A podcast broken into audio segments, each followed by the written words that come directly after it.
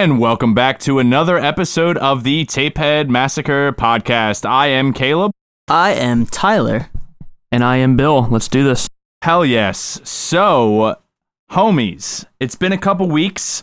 We were up in the mountains of Ye Ol', Pennsylvania for the Camp Blood event at the Mahoning Drive-In, and it was fucking baller. Bananas. Let's be real, dude. It was it was such a sick experience. I mean, being able to check out classic fucking films on the big screen in an environment that was dedicated to exactly what it was and it was just uh, it, it was just such a great experience and like i'm still riding that wave right now like it still feels ah it's just it's so cool man and and unfortunately bill was not able to come with us but uh, tyler you're able to make it up on saturday man and uh Oh, dude. It was uh it was awesome. It's I mean, I don't know like many people here during the pandemic if we can kind of get on that subject for a second where people just like me anyway, I don't know if other people have been like this, they just haven't gotten out of their homes or if they have it's like 15 minutes away, right? Because there's nothing to do and not much to see, not really anything. I mean, especially if you're in the, you know, tri-state area, it's been shut down probably harder than most areas. Um Yeah. so for me this was like my first like coming out party of sorts in that way and getting out and uh it was awesome. I mean, Sleepaway Camp, never saw it before up until uh you know, I waited specifically for this event and then we met Felissa Rose, of course, and literally as we were talking to her, the opening scenes and credits were rolling and she was walking me through it. So I don't know how many people can say they've saw a movie that's pretty infamous, I would say, in its own genre, with the actual star of the movie literally right by your side centimeters away from you. yeah, talking it was, through that it. was such a cool thing, man. And like we were in line for probably like, let's see, probably two hours. I did a lot of things Yeah, while was- we were waiting in we probably waited in line for two hours to meet her, and once we got up there, like w- the whole time we were like contemplating on like you know what to talk about, and I brought her my um, video treasures release of Sleepaway Camp and my Blu-ray of Victor Crowley. And you know, I was just going to talk about how I love both of those films. And Victor Crowley, I loved her like goofy, you know, New Yorker, you know, roll in. And Yeah. you were like, "Well, I've not seen Sleepaway Camp, which is her, you know, fucking, you know, bread and butter. yeah. And what should I say? And I just told you to straight up be like, hey, I've never seen this fucking movie, and I came here to see it. And what better person to watch it with than the leading star of the film? Right. and it was just unbelievable how the timing worked out because it was literally we got up to the table we talked to her and she and what the reason it took so long for us to get up there which i think is incredible and people were complaining in line about but i thought it was so sick that she took like a solid 20 minutes if not more with each person that came Yeah. up to the table and talked to them and had conversations with them and was super genuine about what she said it wasn't just like a hey what am i signing for you today all right, cool, let's get this photo op done. All right, next. No, that's not how it was with her. She was just so all about meeting her fans and talking with them and you know, she was a fucking trooper, man. When that sun went down, it got cold out and she for the most part was, you know, staying in what she was wearing. Oh yeah. and you know she eventually put on a coat because it was really fucking cold out there. But even still like we got up there and like i said it was n- it was nothing but perfect timing. Like chance was just perfect that we happened to get up there and the fucking opening credits were rolling. And you know your first look at the movie it literally rolls with sleepaway camp as you're overlooking a campsite or uh, and there's a house. But Yeah. you know, and she, you know, literally pulled you aside and like was talking to you in the opening credits about what was happening. Like was just so fucking cool. And she was so transparent about the movie itself too. She was like, I remember her saying vividly. She was saying, you know, at first glance and at first watch, you see, it seems a bit corny, but if you dive in two, three, four times, you get the real, you get a real sense of what the, you know, um, delivery was behind the movie and what the intention was, which I thought was awesome that she was so transparent about that and in that way. I think she also thought I like grew up a like biblical religious child because I told her I was like my mom never let me watch this movie.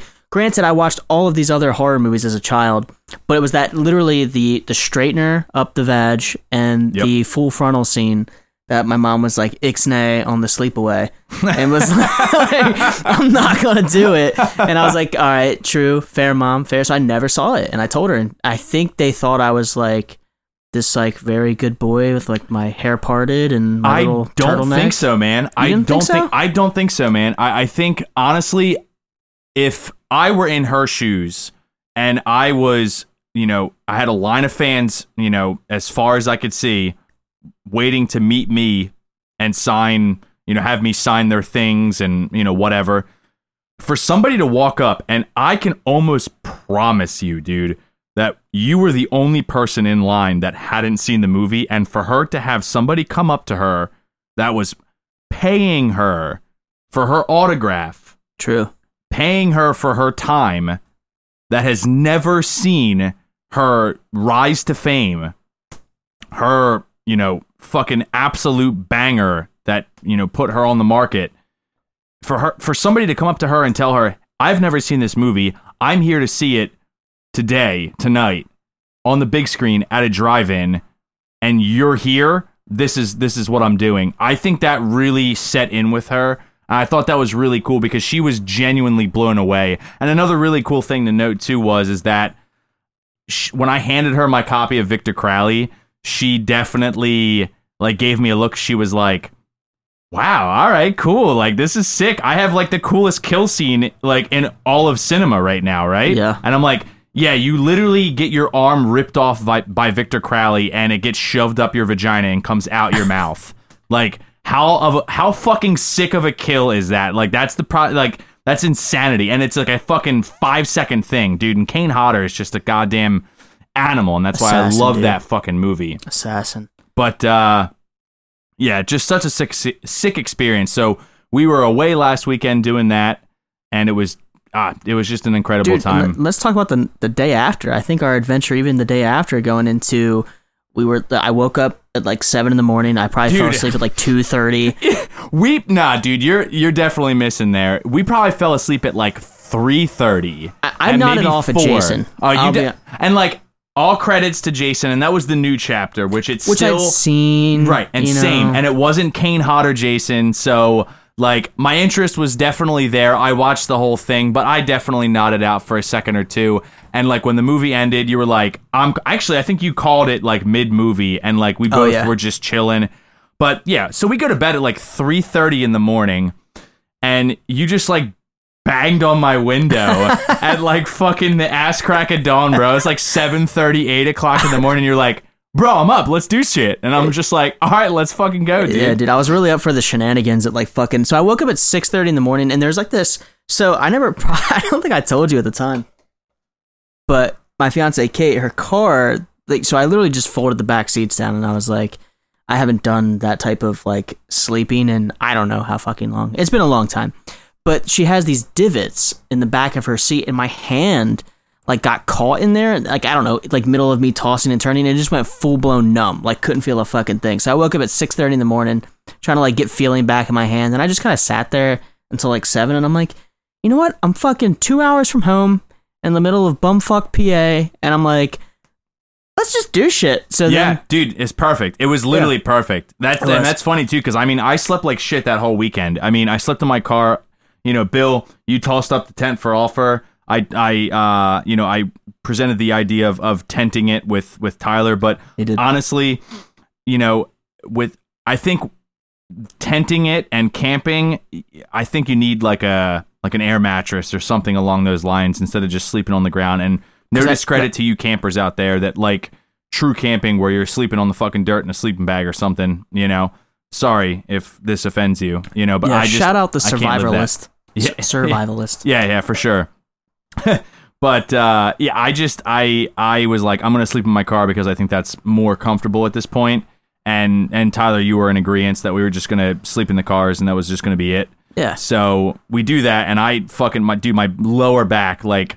ri- right above the butt cheeks was just fucking screaming all weekend and i just didn't give a fuck because i was having such a good time and like shout out to the exhumed boys at exhumed films because y'all are great at marketing and this is why because each day these motherfuckers put out different movies on that fucking table. And maybe it's just that whole like diversion element that they put in where like it's the same movies, but they just put them out in a different order.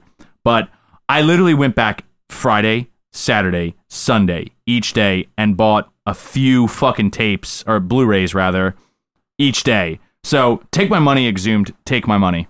Is that the is that also the area that had the Cannibal Holocaust shirt? And yes, that also sucked you in big time. That dude. So my my Kate, my fiance, fucking loves Cannibal Holocaust. She wanted the theme song played at our wedding, just so it could get under the nose of like most people.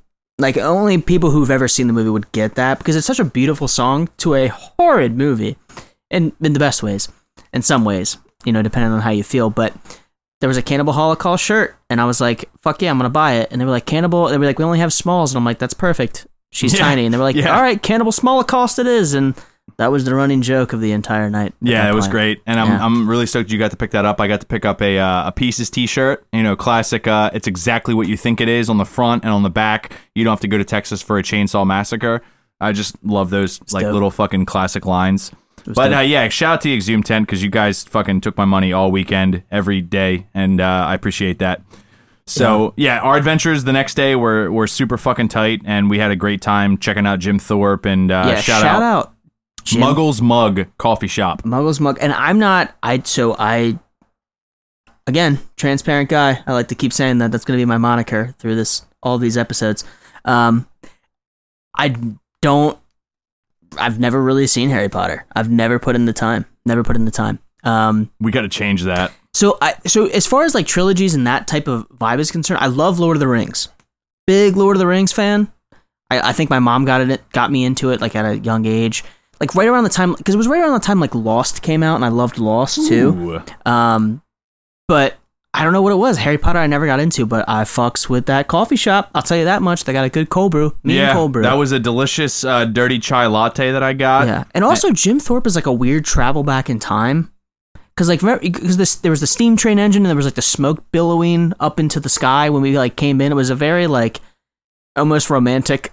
Yeah, no, it was. I was like, oh. Tyler, here we are. Yeah, I was like, oh, Jim Thorpe, how lovely. There's an ice cream shop. yeah, yeah. yeah, no, that was such a good time. And then we got to check out uh, 100 Mile View, which was really, really cool. Oh, so awesome. So uh, yeah, we definitely had a tight time. Bill, I wish that you were. Uh, I wish that you were there for that. I I really do because I just like I personally had such a good goddamn time, and you know having Tyler there for Saturday into Sunday morning was just such a like awesome experience, and we did record a little bit of a uh, a small little uh, voiceover segment after we watched Sleepaway Camp and we got like Tyler's thoughts and, and things of that nature after he had saw it for the first time. So we'll definitely be incorporating that into an upcoming episode at some point. But Bill, yeah, we just like we both were just talking like the whole time. Like we just wish that like you could have been there to experience this with us. Yeah, I'm definitely totally jealous uh, that I could unfortunately not be there. Um, but uh, all things considered, I mean, I'm excited to go. Um, you know, to Texas Chainsaw. You know, so that's going to be a, a ride. Yeah, that's going to be really Hell cool. Hell yeah, baby! November first, it's the last Mahoning Drive-In event. It's they're showing Texas Chainsaw Two and Leatherface, which are probably my favorite of the franchise. I like Texas 2's comedy element and I love Leatherface's like I love the the Solace family element like ah god damn it like I just I love that whole fucking ah god damn it like ugh that movie just it just ah it gets me man and Bill Moseley's going to be there which is just fucking bonkers and I'm so fucking stoked to go to that event. It's going to be so sick. Yeah, it's to be a good time. I'm very excited. So uh, let's uh, let's let's talk about uh, not experiences that we had in the last couple of weeks while we haven't been here. Let's talk about what we have been listening to in the last week. So, Bill, you got the mic, baby. You're you're you're hot and ready. Let's go. What have you been listening to this past week, my friend? As far as music or Hell like- yes. Oh, I mean, man. podcast. Fuck yeah, dude. Podcast. If you've been listening to podcasts, let's hear it. If you've been listening to some tunes, let's hear some tunes. Uh, I mean, podcasts have been uh, kind of the bread and butter for all of this uh, COVID uh, pandemic stuff. You know, um, yeah, obviously I'm watching like TV shows and movies and things like that, and uh, you know, we talked last week or uh, last episode, you know, as far as listening to, uh, you know, Warped Tour playlists and getting back into like nostalgia and like just moments where we felt really good and comfortable and safe and happy. And, um, you know, as far as podcasts, though, uh, Joe Rogan has always been like a very uh, frequent podcast for me just because uh, his guest list is so diverse. I mean, it can be a musician, celebrity, um, chef, uh, just it's all over the place. Politicians, um, Elon Musk. I mean, like big twigs and like executive, you know, uh, corporate backgrounds, and um, it's always really neat. I watched one uh, the other day with Post Malone, and I didn't Cool. realize he's so young. He's like 25, 26 years old. He's younger than me, and uh, but you know, perceptions um, are pretty wild. I mean, you know, you get like the vibe that he's like the silly, goofy guy, and you know, maybe not the the most intelligent kind of mo, but wrote really bomb music and got super famous. And you know, after listening to that podcast, uh, pretty amazing to uh, you know see how intelligent he is, how grounded, down to earth he is. Um, you know, so that was really cool. And uh, uh, my girlfriend Rachel just watched uh, Miley Cyrus the other day on Rogan, and uh, I haven't seen that yet, but um, even with somebody like Miley Cyrus that you'd think might be a little, um, uh, I can't think of like the, uh, the best way to describe her, but like Party in the USA and just like Hannah Montana and and uh, you just see her through all these different lenses and like you don't get the real her. And then when she's on Rogan, she talks about that. Uh, so I'm excited to watch that, and she talks about just like perceptions of celebrities, and we put them through this uh, this lens that we look at them through and uh, they're people. At the end of the day, like all the famous people that we idolize and put on these pedestals, at the end of the day, you take away all those fineries, they're just like you and I, you know. Um, and it, it's it's pretty cool to uh, um, get that from like a Rogan perspective of his podcast. Um, and then uh, yeah, I mean, pretty much that's that's about it. You know, as far as podcasts, uh, music, just been kind of uh, going back in time, listening to some classic rock. Uh, Pink Floyd is always just like the cool, chill car ride jams. Um, always loved Led Zeppelin, so I'll throw them on if uh, you know I want something loud and belty. Um, so definitely, uh, classic rock has been the uh, the music of the week. For me. Hell yeah, that's cool. That's uh, that's super awesome. Uh, yeah, it's definitely uh, very very cool that you've been listening to some Rogan shit. I definitely delved into his like YouTube channel more than I have actually his his listening podcast. Uh, it's not that I just. Uh, his episodes are so long, and I feel like it's definitely a, visual thing. Like I like getting his visual element and uh, and watching it on YouTube versus listening to it in the car. And like a lot of the shit that he talks about on the show is very in depth. And I feel like when I'm at work, what I listen to has to be more generated towards a topic that like I can get in and out of. Like I definitely focus in on the podcasts that I listen to, but I feel like if I you know, I since I deliver for Amazon, I run out of the van and, and deliver a package. I can kind of miss three seconds without, you know, losing my place on where I'm at. You know, sometimes I do pause it if I'm like really invested, but uh, yeah, I definitely vibe with that. That's totally tight that you were digging some some Rogan stuff. So, uh, Tyler, what have uh, what have you been listening to, homie? Yeah, so Bill, I'm surprised, man. I did not know you listen to Joe. Ro- So I fucking love Joe Rogan. Joe Rogan's one of those. He's like kind of like the five finger death punch of podcast in some ways, where he's like very broy at times, like the the following, the cult following that comes from Joe Rogan at times, because he's very.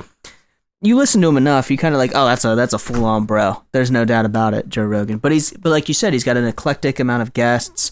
The Miley Cyrus episode was great, and I think a point you were touching on is she was so grounded, and I think that's the thing that got me like immediately with her which being through the trials and tribulations, the ups and downs, the different from fucking Hannah Montana to like, you know, the bangers from Miley Cyrus, which I saw her live by the way. Can I just say that? Whoa, Dude, yeah, so uh, you know, uh Secret Time ex-girlfriend uh shout out Bert Kreischer with that Secret Time reference, but yeah, I got dragged to a Miley Cyrus concert and I can can I tell you right now, I mean next to Ghost as far as like stage presence and literally like the theatrics of it, second to none. She came out on a tongue.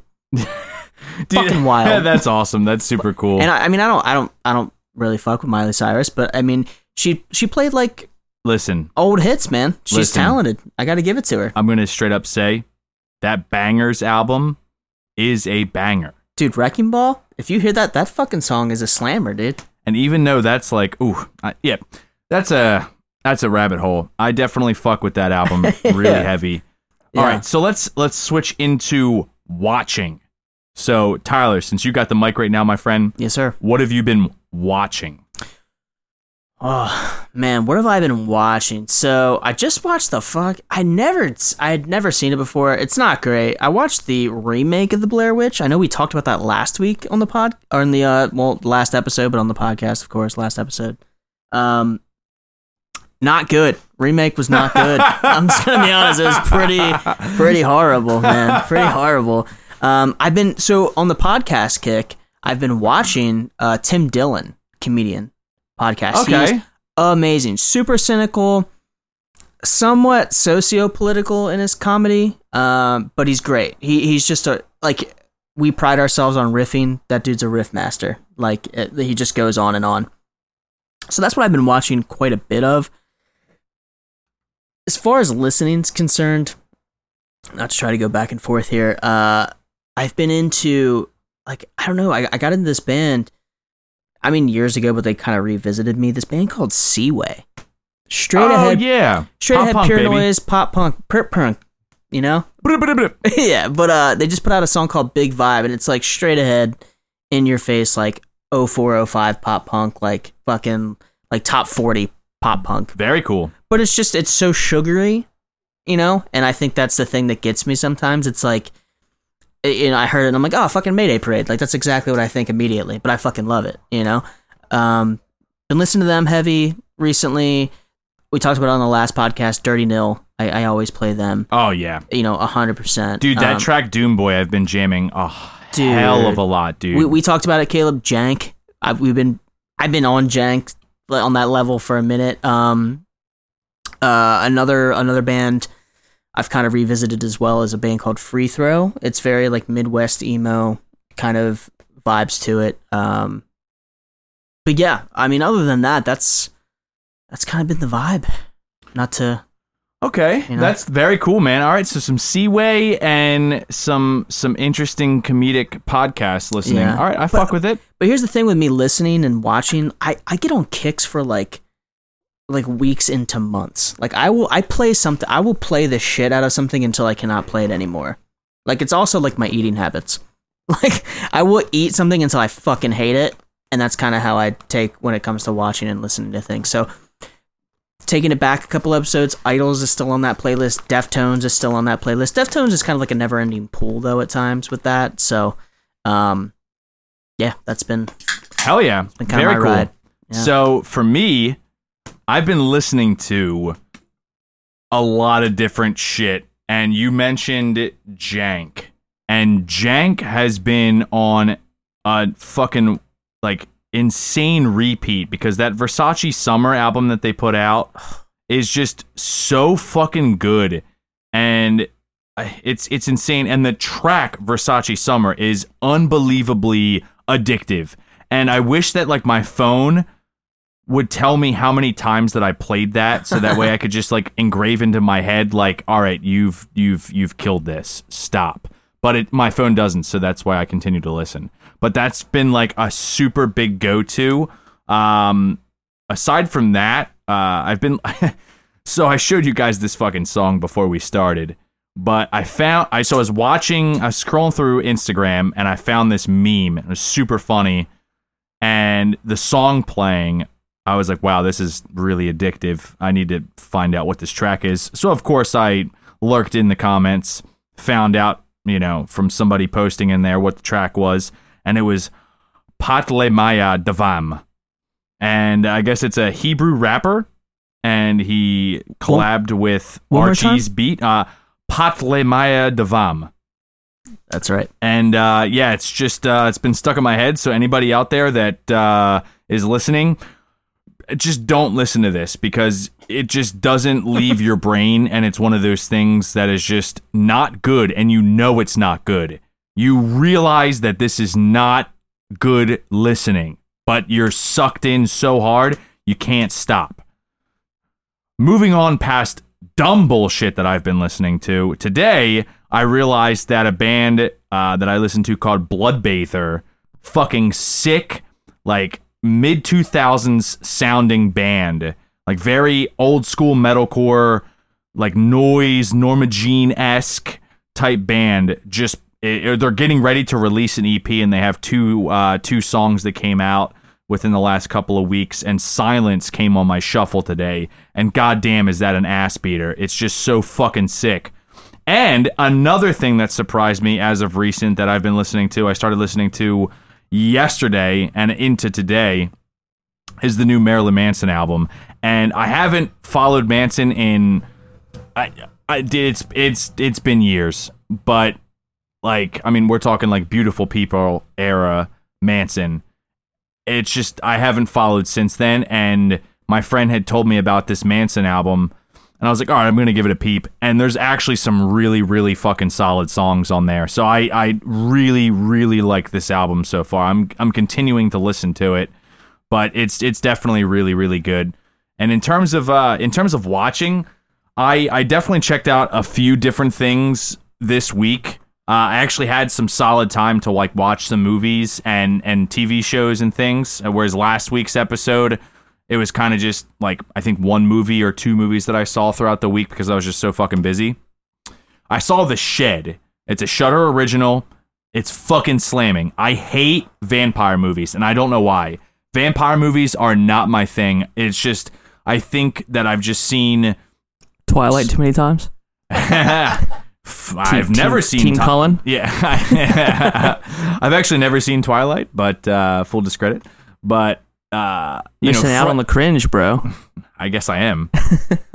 but uh, you know, Fright Night is a classic fucking vamp movie. You know what I mean? Your Bram Stoker's Dracula, another classic vamp movie. If you want to like title into more like uh, current movies, you know, Underworld is definitely like a more modern uh, vampire werewolf, you know, combination movie. But even those like still started to get a little dicey for me. But The Shed was fucking awesome. It was just so good. Anybody listening, definitely check that out. It's on Shudder. If you don't have a Shudder account, you're fucking missing out. All right. Go fuck yourself. Yeah, seriously, That's- because that's like you're yeah. you're super missing out on a ton of good shit on there. There's great documentaries on a ton of shit. There's a great originals on there, and it's all horror. That's all it is. So if you're listening to this podcast, clearly you give some type of fuck about horror, Oh yeah. and uh, if you don't have Shudder, you need to. So that's just that. So, Caleb, quick question, man. Uh, So you're not into vamp movies. So some of my, so one of my all-time favorite horror movies is actually a vampire movie. Let's hear it. So I, th- I think we may have talked about this or at least skirted around it. The Lost Boys. I love the Lost Boys. All right, ready? Here we go out there, all y'all listeners.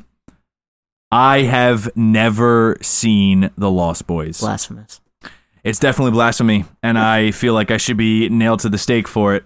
dude. So so many good one-liners. Definitely like a major motion horror movie. I know that we have a lot of movies currently on the watch list, and we do. a few of which I'm strictly holding out on watching as a three piece. So that way I can watch them with you. Yeah. Well, here we go. We're adding another one, Lost Boys. Lost Boys. Also, hot take. Most I, I've heard a lot of people don't like this movie, but I love how they did their vampires in the movie. Is Thirty Days of Night with Josh Hartnett. I fucking love that. let me back off for a second. Let me let me let me let me backtrack my statement there and Yeah. say that I said Underworld and I probably should have said 30 Days a Night cuz god damn it that was a fucking beautiful movie. dude the vampires in that movie the like the the the like the linguistics of it even though it's like it's almost like clockwork orange and it's like a made up Listen, that movie the reason I like it so much is solely based on the fact on how fucking aggressive and unfucking like just eh, unlike most vampire movies those vampires are. They're fucking brutal. It, it was almost like a take of vampire meets zombie, as far as like that frenzy, like that taste of blood, and they're, they're there to just drain the whole town. They they come in on the ship, and that's their mission. They just go from town to town. You know, it's 30 days a night, so they can just really take advantage and just like you know feast for I guess however long it takes. You know, for Well, the them to find another place. The crazy fucking thing about that is that that's fucking real. 30 Days of Night For happens. sure, it's in Alaska. In Alaska. Yep. Yeah. And a friend of ours, a friend of all three of ours, his grandpop actually was there for that entirety of 30 Days of Night, and he said it was absolutely fucking horrible. Which you I have would to get imagine it so manic depressed. Yeah, I mean, because you just- need like the sun to like get energy and like you You know the that vitamin, D. C, baby, or D, whatever It's it vitamin is. D, I believe. Thank you. All right, there I'm, you go. I'm sorry, I'm not a doctor. I don't play one on TV, so uh, sorry out there. Uh, while we're on the topic of uh, things we've watched, though, um, in the last week, uh, so I've been binge watching the Hannibal TV show. I highly recommend that because I love Hannibal Lecter. Uh, I mean, it's it's just incredible. It's just one of those like you know movies you just have to see, just like Red Dragon, Silence of the Lambs, Hannibal. Um, Hannibal Rising was even good, you know, d- despite its you know liked it. misgivings. Some people like didn't like it very much. I loved it. It added some texture to his childhood. Um, but shout out to uh, Mads Mikkelsen because he's an incredible Lecter. Um, I loved him from like James Bond and like Casino Royale, and just like he just has like this stern, smooth presence. And Okay. it's just when he when he has dialogue in a scene, you're so captivated by that guy. He's insane, and he did such a great job with Hannibal. And uh, I was really like kind of like apprehensive to like watch the show because you know Anthony Hopkins is Hannibal to me, you know, and to to many people. So, but uh, to watch him uh, really own it on uh, on this TV show is insane. And uh, See this this whole segment that we have here, where we talk about what we listen to and, and watch and shit like that. It's it's. I talked about it on the last episode. We're getting into like binge anxiety, where like we have already talked about several things that I haven't watched, and eh, quite a few in the last two episodes. And I have uh, like a like a like literally like a backlog of movies and TV shows that I want to check out. So here we are adding another one. So Yeah, and, uh, and I love yeah. that. I love that. It's not even a, a binge anxiety thing, really. It's more or less just I'm super excited that y'all are bringing things to the table for me to check out, and I do. You know, for sure and like um you know following along with uh, the idea of like hannibal and everything and like um, his mindset it, it's really cool because you can't really fit a lot of that stuff into a movie and we talked about that last episode as far as why i'm a little more into tv shows lately as opposed to movies just because you have those episodes to add that foundation to really like understand the psyche of the characters and um, I loved Red Dragon. Um, so Edward Norton was a great Will Graham. Um, but you know, even uh, Hugh Dancy, um, you know, his Will Graham is really cool. And what's neat is you don't see it in Red Dragon, but um, when Will Graham walks into a crime scene, he has that same kind of psychopath mindset of like a killer. okay. So that's why he's so good to the FBI to like solve these crimes because he thinks like a killer and has like these like things going on in his mind and like in the show it's really neat. Like when he walks into a crime scene, um, he almost like goes into a trance and it shows like this like amber colored um, it almost looks like if you had like a strand of hair in your face and you see like the strand kind of like dangling okay. and it's like going back and forth, almost like a pendulum. And he just gets into the zone and he just walks into this crime scene and he like lives the fantasy of the killer. So he really understands, you know, they're trying to like speak and like portray their thoughts of like their psyche and he he breaks it down. It's so crazy to watch and like seeing Hannibal toy with Will Graham, you know, being Hannibal and hiding the you know crimes he's committing, you know, because he's the Chesapeake Ripper, and like it ties into like you know they're all trying to catch the Chesapeake Ripper, and secretly he is the Ripper the whole time, and he's just playing like the cool guy, like you know, I'll help you catch them. and it's like it's crazy, and like um. Uh, it, you, you just gotta watch it. I don't want to like spoil anything by any means, but like even like the dinner scenes. So like Hannibal is always big on like feeding people that he admires humans. So like when he has dinner scenes and stuff, he's feeding people to like people that he admires and like he embraces excellence because he's like you know he had a medical degree, he was a doctor, uh, he's a psychiatrist, um, he's a very established, intelligent person. So like it's it's just interesting to like see, um, you know, like an intelligent, methodical killer, and and, and that's why I enjoy Hannibal Lecter so much, and he's definitely probably my favorite of of the killers that are out there because you watch things like Michael Myers and like you know he's terrifying because he's quiet. Jason Voorhees, he's quiet, but like you know, and he's brutal. But like somebody that's meticulous, but also has that brutality. It's just it's insane. It's like almost unmatched. Yeah, that's really cool, man. I mean, I definitely want to check that out. By the way that you're describing it makes it seem very interesting, and I definitely want to check it out. You So- know?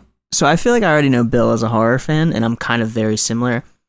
Where there, you, you want a storyline, you want things broken down in detail, and you almost want to follow that character development, right? Like that's like a big thing. I can already tell, like a through line for you. So a, a, a movie I'll recommend, I think that does it well.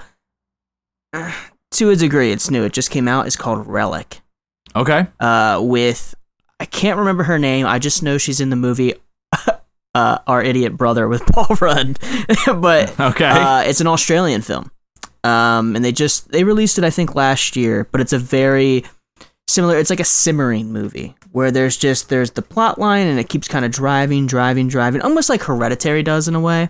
okay. I don't think it delivers as well, but just hearing you kind of talk through Hannibal and how you like that character development and breakdown and kind of getting into the mind of the person itself or the character that they're playing, I can already tell like where. I, I I have like so many recommendations for you already off the top of my head. Very cool. Yeah, that's awesome. Yeah, I'm definitely gonna check that out. Is that on Shudder? I think it is. I think I can't remember. I on so I literally watched it on a fucking iPad. So Kate's iPad, we like were like, let's go to bed and watch a horror movie, and she, she was like, well, I don't really know if I want to, and I was like, fuck it, I'm gonna figure it out.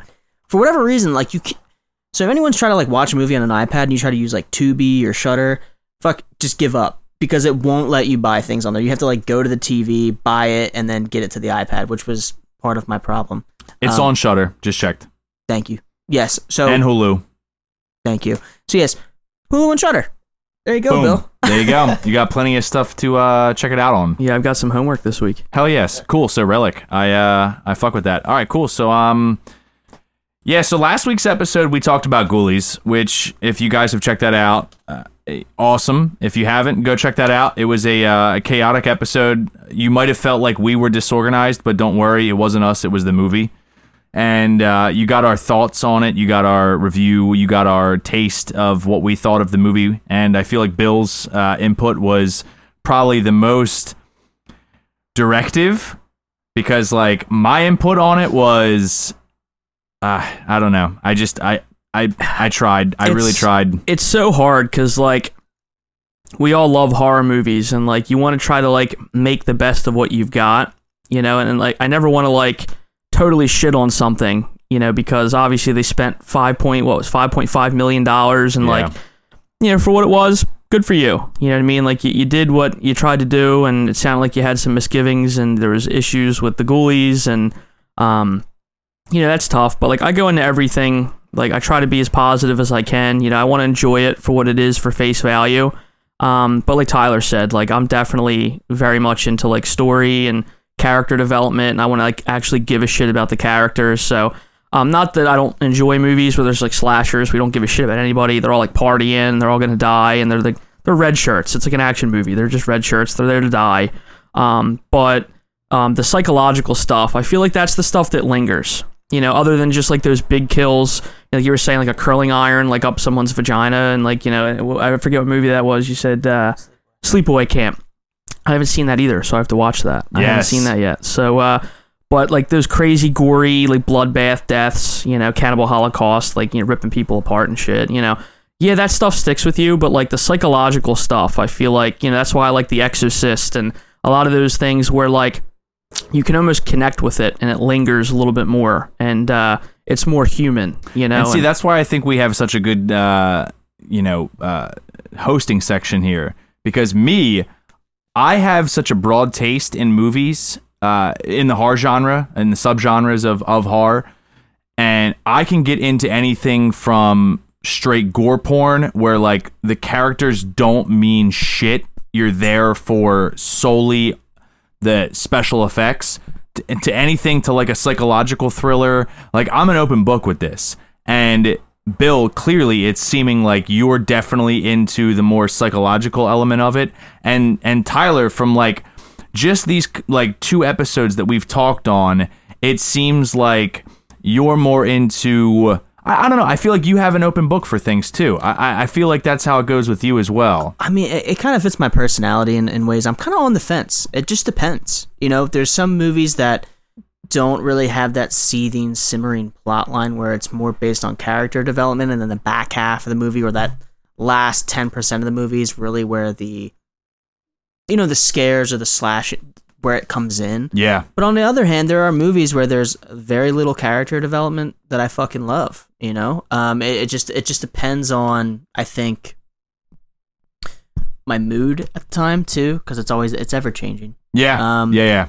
I mean, I'm trying to think of a movie that's like, well, The Evil Dead. I think that's a great example of a movie I fucking love, and where there's not a ton of character development truly in that movie. I think there's the initial pieces, but I mean, it really gets right down to the nitty gritty pretty quick. Yeah. As soon as she starts yelling out, like when they're pulling the cards and she starts nailing them while, Yeah. while looking out the window, it's just kind of like game over at that Yeah, point. It's not about sure. the character anymore. It's about you know how crazy are these kills going to be. So I think it's I think be. it's sick that we're so ra- well rounded in the in the element of this of and I think that's what's going to make this podcast very interesting because everyone has a very broad spectrum and we just we have a lot that we can discuss and talk about and Bill you're very much into the analytics of things which is what's great about having you on here. I appreciate that. At the same time, though, I can get into like you know, like you said, like Evil Dead, Army of Darkness, things like that. And uh, I actually really enjoyed Cabin in the Woods, Oh dude, I fucking love that movie. and like how like uh you know self-aware it was, you Yeah. know, and uh like you know just like the whole like they're they're behind the scenes, and it's like they're like taking like bets like like a fantasy football draft or like you know a pool, and they're betting, and it's Yeah. like oh man, like the the fucking like the serpent monster, like whatever it was, the uh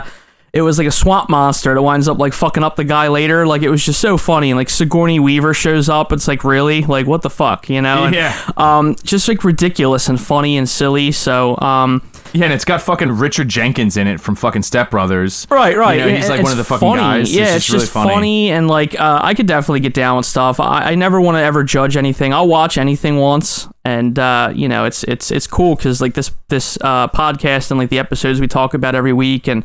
We're exposing ourselves to movies that we haven't seen before, um, or even once we start getting into movies we have seen before. It's really cool because we all have similar taste to a degree, but then like differences and preferences, and it, it's going to be really fun to really get everybody's feel, you know, on things and uh, open up our perspectives to certain things because you wouldn't look at these films from somebody's lens. So I think that's the coolest thing to take away from this is just the, you know, there's three people sitting in this room. We're going to bring in guests and have friends, you know, sit with us and peers and, and, and just to get that communal vibe. And, and that's what I love so much about this genre is just, uh, there's so many people from different backgrounds that all just like love it and, and you get what you, you need or you want from it, you know, and it, it's cool. It resonates differently with every person. and it has a it has an entirely like different community than any other film genre. I feel like it is the only film genre that has a community. I mean, I feel like you can say that the action genre has its own community, but like you're not seeing like action cons. You're seeing horror cons. Like it's Right. the only thing that has its own niche that provides a specific convention or event or some type of specific gathering such as Camp Blood that we just went to. Right. Like you're not going to see I mean, sure, the Mahoning Drive-In puts on events that are like action-packed weekends and shit like that, but you know, something like Camp Blood has 2 days sold out within like, 48 hours of it being posted and it's just unbelievable, you know? Yeah, I, I think too the horror genre is it. They're almost they can almost work in unison at times too, and I think we saw it at Camp Blood even. But like like look at the alternative like punk scene, like the hardcore scenes. Like look how like in music, right? Like how like hard they're backed. That's how I look at the horror genre in a lot of ways. Big fucking facts, dude. You know what I mean? I th- I think just because so many people, especially in the public eye, right? When you look at like something like the Golden Globes or the Oscars, how many fucking horror movies are getting th- zilch? You know what I mean? They're looked at as the Redheaded the- stepchild. the redheaded stepchild of, of the film genre, and I think that's why people back it so hard because there's so much good in it. Yeah. You know, and I think I think I'm people sleep on. I mean, look like a Hereditary that easily could have won a war. I, I mean, it, granted, it could have. I'm not. I'm, I don't have anything in front of me right now, but at the same time, you don't you don't hear it at the level you hear of The Revenant. right? Yeah. you know what I mean. Like, Yeah, yeah. and, and I think too, it, it it definitely delivers to a certain type of personality or a certain piece of someone's personality that not everyone has. I mean, how many people Yep. do you talk to who are just like, I can't do horror, I can't watch it? A ton. For, for- and for two reasons, I think. The big reasons one are people are easily scared, some individuals. The other thing I think too is they write it off in terms of like a storyline and building things up, which I think is so untrue. But I think people have had bad experiences with bad horror movies and they're just like, they just kind of broad stroke. Never mind. Yeah, exactly. Yeah. Yep. And I feel that. I mean, it's it sucks too because like you know, uh, my girlfriend Nikki is definitely not into the horror genre, and like to each their own for sure. You know, but like we watched Sleepaway the Camp the other night.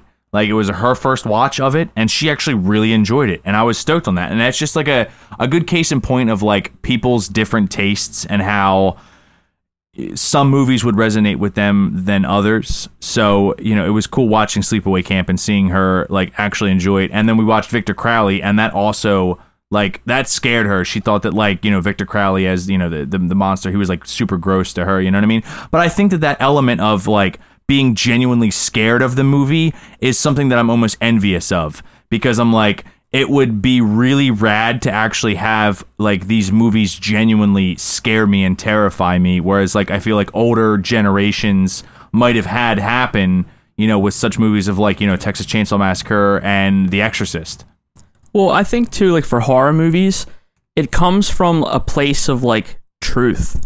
Because you think about it, like humanity is a very barbaric, like we're awful. You know what I mean? Like we we have war, we kill people, there's murderers, like that stuff's real. So like you watch like a movie on like the Zodiac killer. That was a person. He literally murdered people and like people are scared of that and people like to feel like comfortable and safe and you know, you do your day to day, you go to work, you know, and you have your day to day life and you have these positive experiences and like horror like just taps into like that just like it just spikes a nerve with people because Yeah. stri- I should say it strikes a nerve you know Yeah. because it's coming from a place of like reality whereas like you know Avengers movies and Star Wars and things like that and action franchises Harry Potter you know that's fake so like you know when someone dies in like a Harry Potter movie or a Star Wars movie you know yeah, like they died, but they're fictitious, you know, where like you see a horror movie, it's like, oh shit, like there's people out there that stab people, you know, there's people out there you go, you know, go to a go to a prison, you know, see Yeah. people all locked up for like violent crime, like it's it's real. So when you watch horror movies, um, especially like those ones like The Strangers, you know, where like, why are you doing this? Uh, because you were home, you know, Yeah. fucking because, man, like you were just like, you know, Charles Manson, you know, why'd you do all that stuff? Because I fucking could you know, Jim Jones. Like there's there's scary people out there that do awful things. And, um, you know, it's it's just it's terrifying. And I, I feel like um I can definitely see why there's a broad spectrum of people that are like, listen, you know, the world's scary enough as it is. I, I don't, don't need, need to watch this stuff to like create that tension. And like um you know you get like that unnerving like gut reaction when you see horror movies. And like some people enjoy that like a roller coaster ride. I noticed a lot of people that don't enjoy horror movies also don't enjoy going on like a crazy roller coaster. It flips upside down takes you backwards and it's like you know you're not in control you know it's just like a lot of people like to feel that safety so i think like scary movies just kind of take you out of your comfort zone and if you're not willing to you know give it a whirl and just try to you know experience it you know for what it is it's it's it's tough Yeah, no, I agree. And that's a really good segue because what that's going to bring us into is it's going to be our topic of this episode, and that is the 1984 fucking slasher fucking in oh whew, ah, love this movie so much.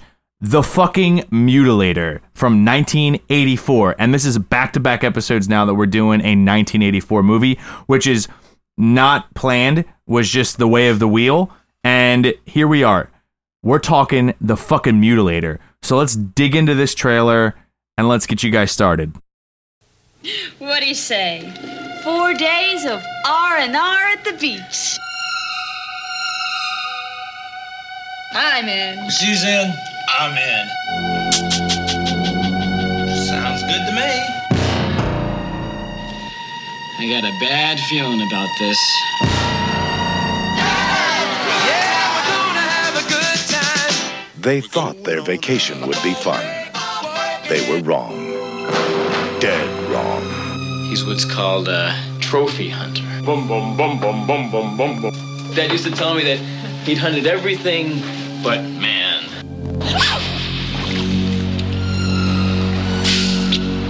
Hey,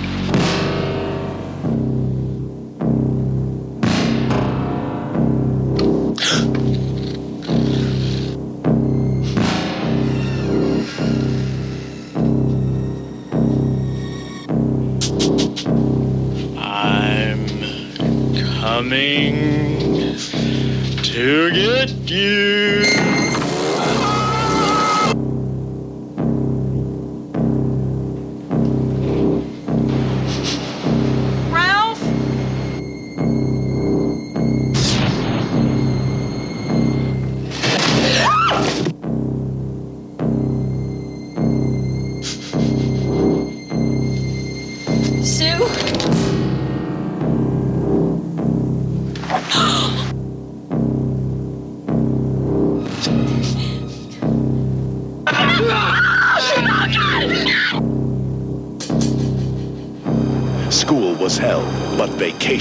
Murder.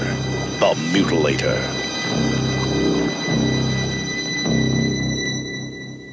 All right, so if that trailer doesn't get you fucking hype, I don't know what will. And listeners, you're clearly not seeing it, you're hearing it. And that trailer, just the fucking bum bum, bum bum alone, just I love a good score. We talked about it last episode. Hate a score that that I hate a movie that relies on the score. This movie does not by any means. That score adds the right amount of tension. And here we go. We're gonna dig into this fucking. Whew! We're gonna dig into this banger. The Mutilator, 1984, written and directed by Buddy Cooper and co-directed by John Douglas. We got a few familiar faces in this one. We got Matt Mitler, all right, who was also in Basket Case 2, Two. played Artie. Yep. Uh, we have Ruth Martinez, Bill Hitchcock, Connie Rogers, uh, Frances Raines, Morey Lampley, Jack Chatham, Ben Moore, and Trace Cooper. And that's about all we got for main characters, uh, main ish.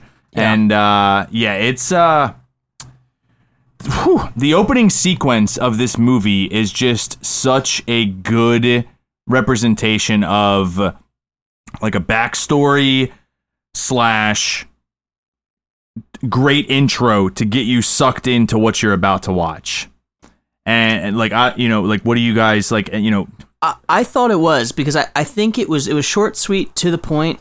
In about maybe five minutes of an intro, that you went, okay, I kind of already know the path in which this movie's gonna take. Right when you know the son, which is also Buddy Cooper's son, actually Trace Cooper. Oh, is shit. Buddy Cooper's son, who plays the well Ed Jr., young Ed Jr.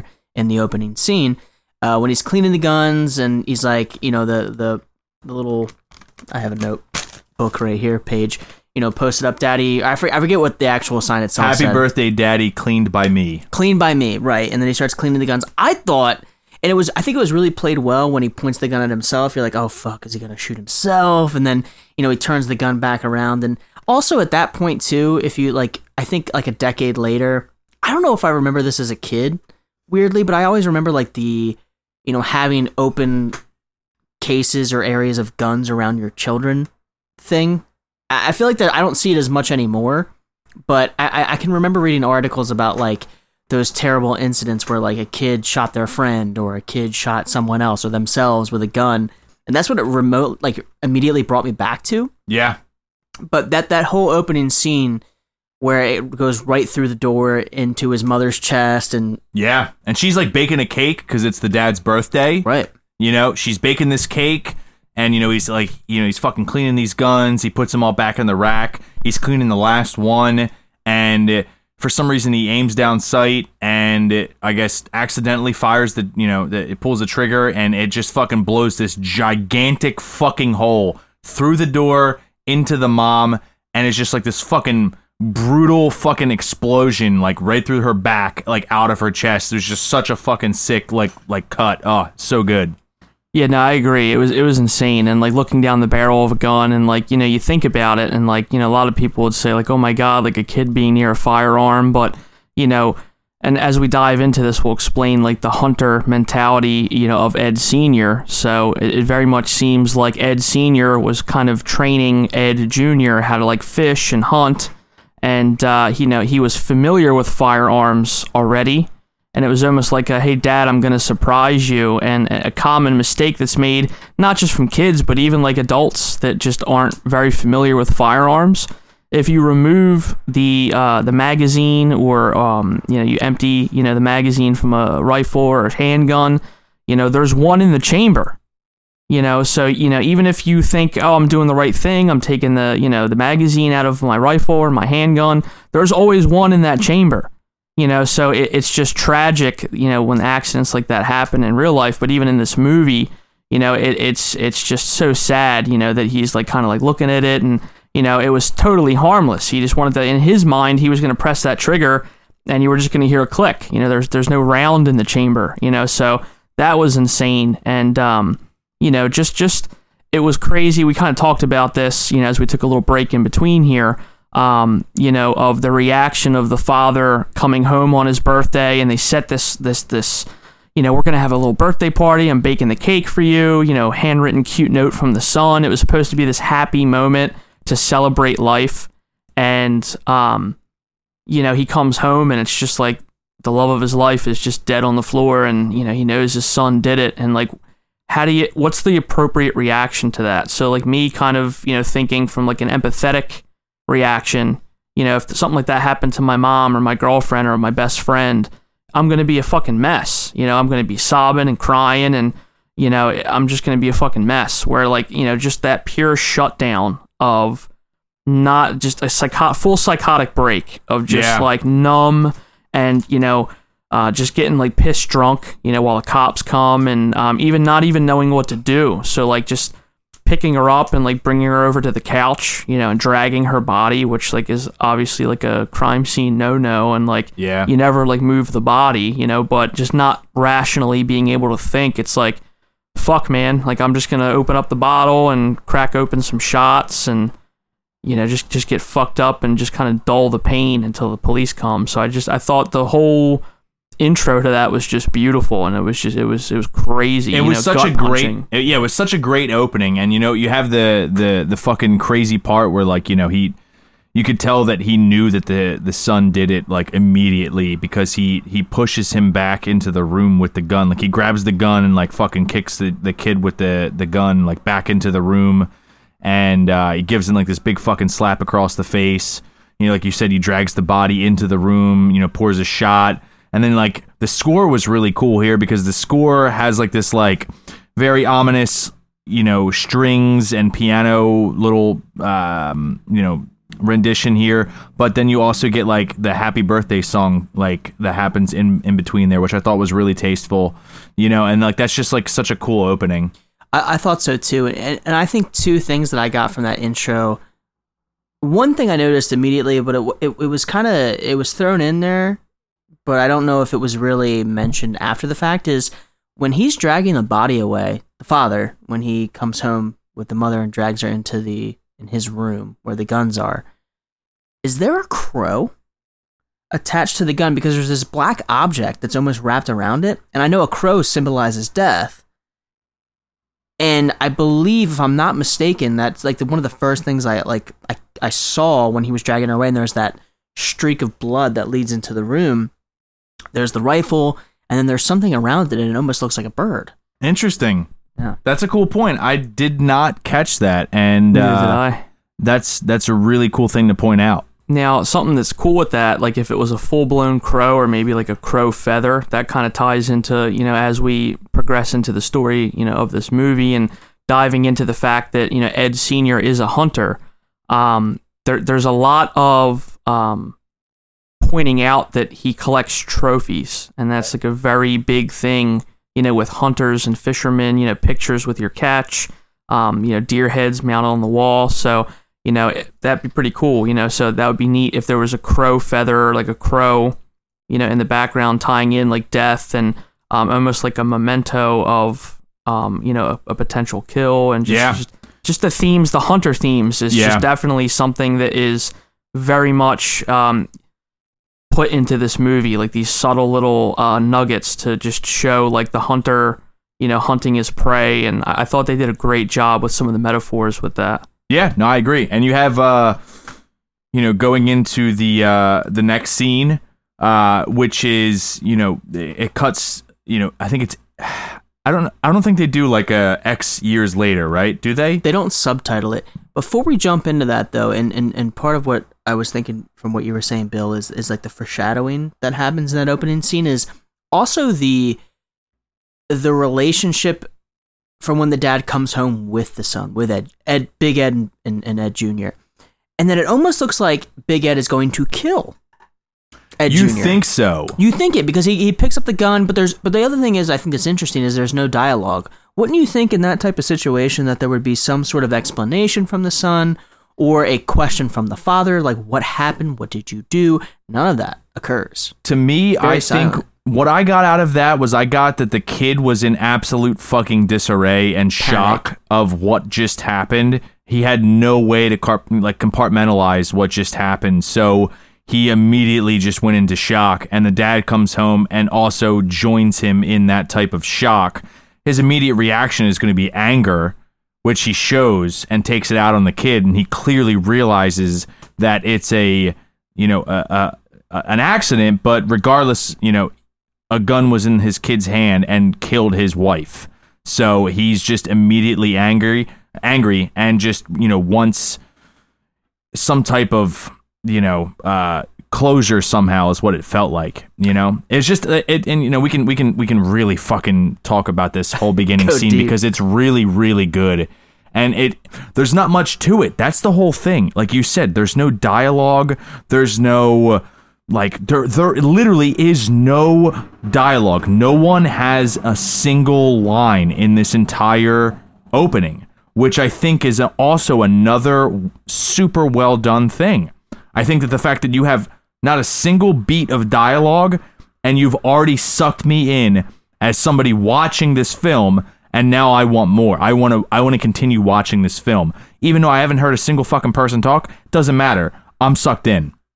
Yeah, I, th- I think it breaks it down to its basics and its core, uh, and I think it does it really well. Really well between the and the and, not so much the mother, but between the, the the the play along, the tag along between the son and the father. I think it plays very well. I mean, it, it just sets up it, it just sets up the scene so perfectly that, again, as I mentioned, it, it just it leads you right into the path of the movie, and I think that brings you back to what you were saying about the next scene as well. Yeah, and then the next scene you have all of the friends sitting at the bar. You have, you know, Ed Jr., you have Pam, Ralph, Sue, Linda, and Mike all hanging out at this bar. They're drinking. They're kind of all just sitting around thinking what they should do for summer, you know, and then uh who was it? Ralph, I think, was uh you know, he was like, Ed, you got a phone call. You know, Ed, Ralph's, you know, Ed goes, you know, Ralph said what he meant for a change, you know, which I thought was like a funny little line, you know. Yeah. Now you're just like, all right, so Ralph is the comedic element of this film. You're going to be looking at Ralph as like the jokester now that Ed has kind of set this up. But, you know, now you realize like after this that, you know, uh, Ed Sr. has called Ed Jr. Uh, to close up his house for the winter. So he wants them, you know, he wants Ed, Ed Jr. to come down and and and you know close up his house but he calls just on Ed Jr. He's not asking for friends, he's not asking for help. We'll grab what that means towards the end of this episode, but they all kind of just sit around, they're shooting the shit, they're trying to figure out what the fuck they want to do for summer or fall, whatever it is, kind of, you know. Yep. Um and uh they all agree to go to the condo you know and you get the, the the line from pam you know four days of r&r at the beach So what I thought was really nice about that whole scene was, you know, Ed's kind of just like, oh man, the old man's kind of bothering me to to shut down his condo for the season, and like, you know, why can't he just do it himself? And there's this estranged relationship because of the death of you know his mother and and, and Ed Senior's wife, and uh, it was it was cool to like when he walked away for the phone call. All the friends knew Ed Jr.'s backstory and like knew about the accident that took place, and they felt really bad for him. And it was really funny. I picked up a Star Wars reference because when Ed Jr. was talking to his friends about going to shut down the condo, he says, "I've got a bad feeling about this," which is such Oh. a common theme in Star Wars from everybody. Oh, I've got a bad feeling about this. Like Yeah, Han Ed and the Jr.. Falcon. Yeah, Ed Junior. He's like, "Oh, I got a bad feeling about this," and it was just such a cool, subtle nod to the dialogue from Star Wars. You know, years later, like it's like a subtle nod. You know, That's super cool. I so you know, I feel like I've heard that line in a ton of movies and never really correlated it to Star Wars, just because like so you can have a bad feeling. You know what I mean? But like that's crazy because that there was a lot of nods to Star Wars in the '80s for sure. But uh, yeah, that's that's really cool that you picked up on that. But you have the fucking coolest. Nah, nah, it's definitely not the coolest, but it's one of the coolest things in the whole movie that comes up next here, which is the fucking rad theme song by Tyler. Who does this theme song? Good old Peter Yellen. Hey, Peter Yellen and his rendition of Fall, Fall Break. Break, baby. We're gonna have a good time. First, I thought it was Billy Joel, straight up. When I thought that, I was like, oh, Billy Joel's. I was like, damn, this is a banging. Like, they got some like big timers for this soundtrack. Guy named Peter Yellen. Yeah, Peter Yellen, dude, just killing it with this fucking catchy '80s fucking theme song that just gets Could've stuck been in the your next head. Kenny Loggins. Footloose Dude. came out same year, '84. Could have been, man. Dude, yeah, that would have been it. And you know, by the way, listeners, we definitely jammed the theme song by Peter Yellen right before we started recording. So Shit just slaps, man. just letting you know, it does fuck. But you get after the opening credits, you get this like everybody hops in the fucking car, you know, gets in this like kind of, you know, hoopty convertible because it doesn't start up right away. It's got a tough time starting. They get it started up. You get the fall break theme song by Peter Yellen coming through, and they stop at a uh, like a little convenience store. And you got fucking Ralph that goes in because Ralph is just for some reason so. I mean, it's the '80s, so I guess I get it. But Ralph is just fucking overly obsessed with beer. It's a very common theme in this movie that Ralph is constantly on the hunt for beer. and and I love how um you know like the montage of like the theme song. It's like happy. They're all excited to like get down there and like enjoy like a break together. And um you know you, you see them kind of break down and overheat there. And he's like Ralph's just like fuck it, perfect time to go get some beer. And like goes into the store and you know he's a law student, so he's going in there trying to think he's like some hot shot. And he's like, oh, I'll tell you what, like you know. The senior citizen discount, that's bullshit, man. Like, I'm here right now, bro. Like, I'm trying to buy some beer, man. I'll tell you what, you give me that same discount and I'll buy two cases, man.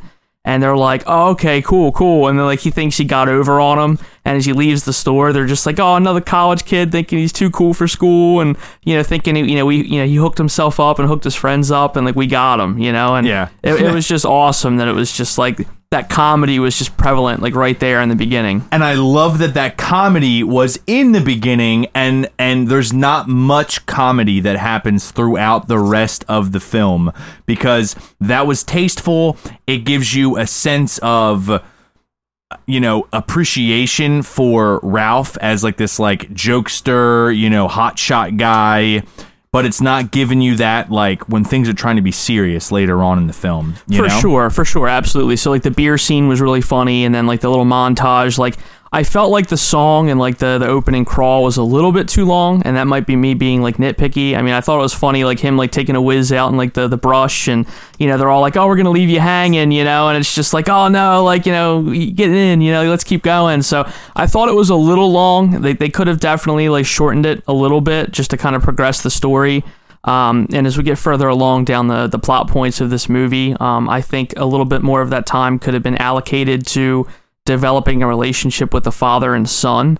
Uh, to kind of play that into um, you know the the themes of the movie a little bit better. Yeah. Um, but we'll dive into that when we uh, you know get to the condo itself. Yes, sir. Well, here we are. Now we're arriving, and fun fact: it is very far from us. But we, I, I, we'll talk about our ratings and how we felt on this. But I think as as you, the listener, checking this out, you can definitely already tell that I'm fucking stoked about this movie, and I love this movie. This is a second, thir- th- this is a third watch for me, and. Uh, I love this movie, and I would love to visit this this this this this condo because it's in North Carolina. So exactly. So I think one of the cool things about this movie is the setting. I think that's what's no pun intended sets it apart in some ways compared to other movies with the you know, uh, the isolated teenagers being stalked by a killer type of situation, whereas it's typically a cabin in the woods, right? You know, whereas this is a it's a beach, and yeah, and as you mentioned, part of my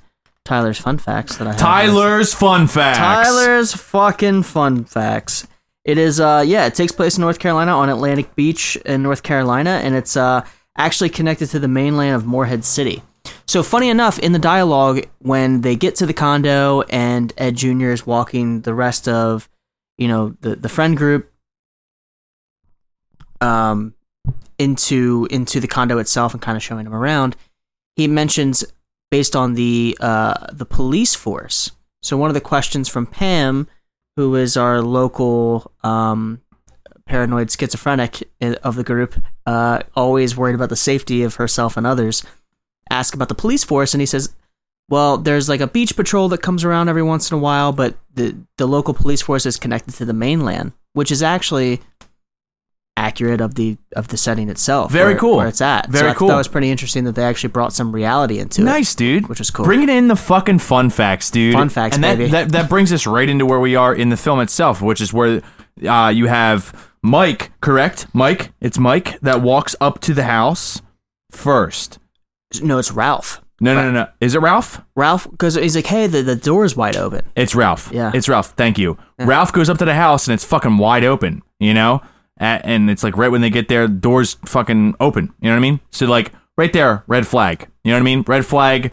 People's, like, they realize that. They know that it's a red flag. And I like that. It's not just shoot away like we realized in the last movie that we talked about, Ghoulies, where they see black magic and they don't see it as a red flag. Now, now to tie into that, like when they physically go into the condo and they see there's empty beer bottles everywhere, and he's like, "Oh, like my dad comes down here with all of his hunting and fishing friends, and you know they probably just like went on a bender like right before you know we got here." And that like set up a red flag to me. It's like, okay, well the dad was already at the condo with his buddies, you know, appear you know drinking. So why didn't he just shut down the condo when he was there and turn off the water and you know get it all like seasoned up, you know, buttoned up for the fall and the winter months, you know? So I thought that was kind of like really strange, and uh, yeah, that's where I kind of was like saying like as as far as the pacing of the film, I would have really liked to um, get a little bit more father son um, screen time, you know, of like a flashback or like some kind of uh, you know nod to like even though the father's obviously pissed that he killed you know his wife you know and, and the son's mother but uh there there's there's you know especially like when he's in the condo and he's talking about all like the the hunting and fishing things on the wall and he has all these stories of like oh yeah like check out this crazy fucking hook. You know we, we pick up fish and throw them in the boat and he found this pregnant shark and ripped it open and all these babies came out and he's like really like off-putting all of his friends and but you have all these moments of like the father trying to like implement hunting and things like that and i kind of wish that there was a little bit more of that you know so it didn't seem so like out of nowhere Like a flashback? yeah, just like, you know, as he's telling the story, maybe as he's talking to his friends, you know, it's going like back in time and like showing like moments of like him with his dad like fishing on the boat and like visually being able to see it just to like kind of like show and implant that father son bond. Yeah, know, with okay. The, with the No, hunting. I, I feel that, and in in that scene, you know, you have everybody going around, you know, uh, looking at all the trophy room, uh you know, as it is. You know, you have all the the the um the taxidermy on the wall, and you have you know Ed Junior talking about Big Ed. Uh, so to, to Bill's credit, when you're you're walking through the scene and like the, the trophies that he's pointing out of Big Ed, right? The one that like made me kind of almost laugh a little bit, where I would have been like, "All right, well, it's time to get the fuck out of here," is the photo of the dude who is basically it's like Yeah. a it's like a, it's, it's like someone took a still frame from a snuff film. And it was like, oh yeah, my, my dad said it was just a you know like a, a speedboat accident. He accidentally ran him over, and he was like, you know, we kept this photo, and like there's that there's that cool cut scene where it gets to the whole group kind of huddled around it and like looks up at him, and that's like the pinnacle of like Your dad's fucking crazy, your dad's bro. out of his goddamn mind. And I'm like that. But to me, if I saw that, I'd be like, oh, he murdered him. Like that's a murder. I'm gonna bounce out. You yeah, know? no, Like, that's the thing. Like nobody in their fucking right mind would mount that. no. and like put a picture. I mean, they don't specify if the friend died or not, They don't. But Looks regardless, I wouldn't be like, "Yo, Tyler, my fucking bad. I ran you over with this jet ski motorboat thing." Yeah. And the picture that I took of you following the accident, I'm gonna mount on my wall Yeah, real quick. Don't move. Stay still real quick. Yeah, hold up. I know you're in agonizing fucking pain right now, and you have gashes all over your torso. Let me get a snapshot. but let me get that fucking pic for the Grum. it's a real Kodak moment. So like when they're going through all the trophies and everything, and I think I don't remember if it was Mike or Ralph that like starts like putting the mask on his face and he's like fucking with everybody. oh yeah, the uh the fucking um sacrificial mask. the like, they sacrificial sacrifice mask. virgins and stuff. Only and- virgins. Only virgins, and like they tied into that with like Pam, and like Pam was definitely like the heroine of the movie, Well, and like we're the, all safe here, right? right, right, right. You know, but it, it it almost made me feel like um like a reference back to Scream. Like you know, and I thought about like the Scream, like you know, when the the, the guy in the at the party is like, oh, like the virgin never dies, and you know, when you say I'll be back, like you never fucking come back, you know, and like it, it, it pulls into like those tropes of like the horror films where it's like, oh, you know, like I kind of knew early on once Pam's like this like innocent virgin, like happy go lucky girl that's just like with her friends. I'm like, oh, she's making it. Like I thought in my mind, like she's definitely making it to the end, and like Yeah, well, I Um, mean, you, you you definitely get that vibe because when you you're talking about Scream, and you're talking about like the the tropes that they talk about in that film, where it's like you know everybody has sex, and you know everybody you know anybody that has sex in a horror movie dies. You know what I mean? And you know you you look back on this film, and you you see the whole thing of like you know the virgin in uh you know he, they say like the virgin always escapes or something like that in scream. It, it's been a minute since i've watched that but that's actually a really good solid reference man because like scream definitely played on a lot of older films as its um you know perpetual motion that it went in you know but uh you have in the uh yeah, I just I think it's funny because you know Ed Jr. knows that his dad is definitely disturbed because he's like you know he hunted everything but man and he's got this mask that he thinks that he stole. And, You and know? speaking of that mask, and I think it's, it's very important here. And one thing I think Bill you brought up with Scream too is I think the Virgin almost it's almost as if they're not clouded with judgment or clouded with a, certain thought process. So they have much more they have much more clarity or, uh, of of things around them. There's no is weird. perversion. Well, that's the thing, right? Yeah. But but I think you're you're hitting a good point. Is the ceramic mask is the Mayan god Chak, who represents human sacrifice. Who I, apparently, as as Ed Junior talks through it, they used to they kill virgins in a couple of different ways with with arrows or a beheading, which obviously foreshadows into a you know um, What we're about to one fucking or two kills, I believe. Yeah. Oh yeah. Few. yeah. Yep. Woohoo! Fuck yeah, dude. So we got the whole trophy room scene, and just to touch on that for one last second, I I thought that it was funny that Sue, I believe, puts the fucking glasses on the deer, the sunglasses. I thought that was I thought that was funny. I liked it. And then uh, you know everything in that room is intact, but the battle axe.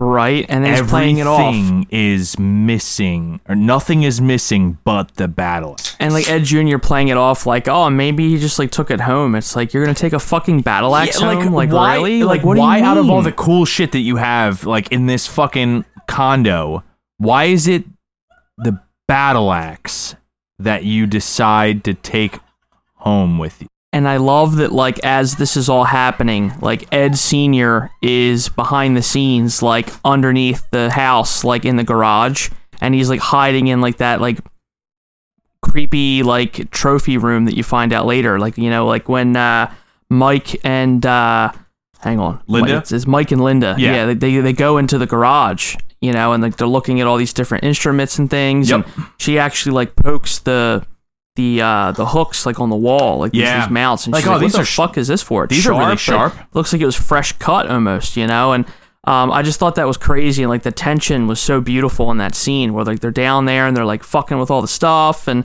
you know all of a sudden uh you know Mike picks up some pliers he's trying to be all like sexy with his girlfriend yeah, and, he pulls down her her jacket zipper. Right, right. Yep, yep. Unbuttoning the shirt and stuff, and they're, they're hooking up. And you know, in the meantime, like Ed Senior is like literally a few feet away hiding in this closet. And it's like at any moment you feel like you know they're gonna you know get killed you know? And there's Right. like that tension right up into the moment where like sue is just like yo guys like stop fucking around. Like let's drink and let's go. And it was it was just cool that uh they tied that like that tension and everything. And he had the battle axe in his hand and you know him like kind of like dreaming while they're partying. And like he's got like these uh, visions in his head of how he's gonna murder his kid and uh it, it was crazy it was just like insane to me Yeah, no, I mean, I and that's perfect that you brought that that whole scene up because you know they go into the, uh you know, actually right before the scene that Linda and Mike go into the garage, you know, you get this cut scene of like Big Ed and he's like laying somewhere.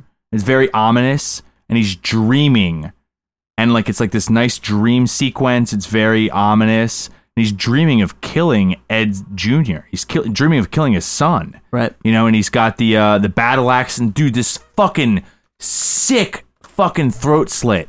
Like he just like fucking drags the battle axe across his throat, and like it's just like this like super sick scene of just like. Oh, dude, it's just it's super well done, and I Well- love that it was one like just one continuation shot Well, of just like, oh, and and and to that too, it's like it's it's a dream of three separate kills. He chokes him, he picks him up, strangles him at first, shoots him, and then slits his throat with a battle axe, which I thought was interesting. It was like a a continuation of things. Which, I mean, if you look at it, he does all of those actions in the kills that you know follow in some way, shape, or form. Right? Right. Um, you know, he does all of that. So, which I think is pretty interesting. Yeah, and then you know, getting into the scene that Bill was talking about, you have Linda and Mike that enter the garage. They find the hooks in the wall. They're like, "Holy fuck, these are sharp," you know. And then you see like like this like uh this like shot of Big Ed just lurking from the closet across from them, you know. And then you know Mike uses the fucking pliers, like you said. You know, he pulls down uh, you know uh, Linda's jacket zipper, uh, you know, and then uh, they almost open the fucking door that Big Ed is in Yep. and then they're interrupted by like Pam asking for Linda's help. You know, uh, like Linda, you know, come help. You know, so like they're distracted and they leave. You know, and in the meantime, you know, you have Big Ed still in that fucking uh in that in that garage. You know, and then you have Pam coming outside. She's coming down the stairs outside into the hoopty convertible and you know Big Ed's just creeping and stalking her. And I thought these I thought these shots were very very good because they're a mix of POV and over the shoulder. So one of the things that I read about Buddy Cooper with this movie, The Mutilator, is he was directly influenced by Halloween. And if you look at a lot of those scenes where he's stalking and you hear that breathing, it's Michael Myers. You do. You literally do hear that. That's Yeah. really cool. Uh, Yeah. dude, another Tyler fun fact. Tyler, fun fact, dude, coming in strong. I love it, dude. I, put love in it. A, I put in a whole thirty minutes today. I love it, A dude. lot of I love it. dedication. But no, I thought I thought that was very interesting, and I think it, I think it added to the vibe of what we were talking about earlier with with people who were brought in and also pushed away from horror movies is the realism.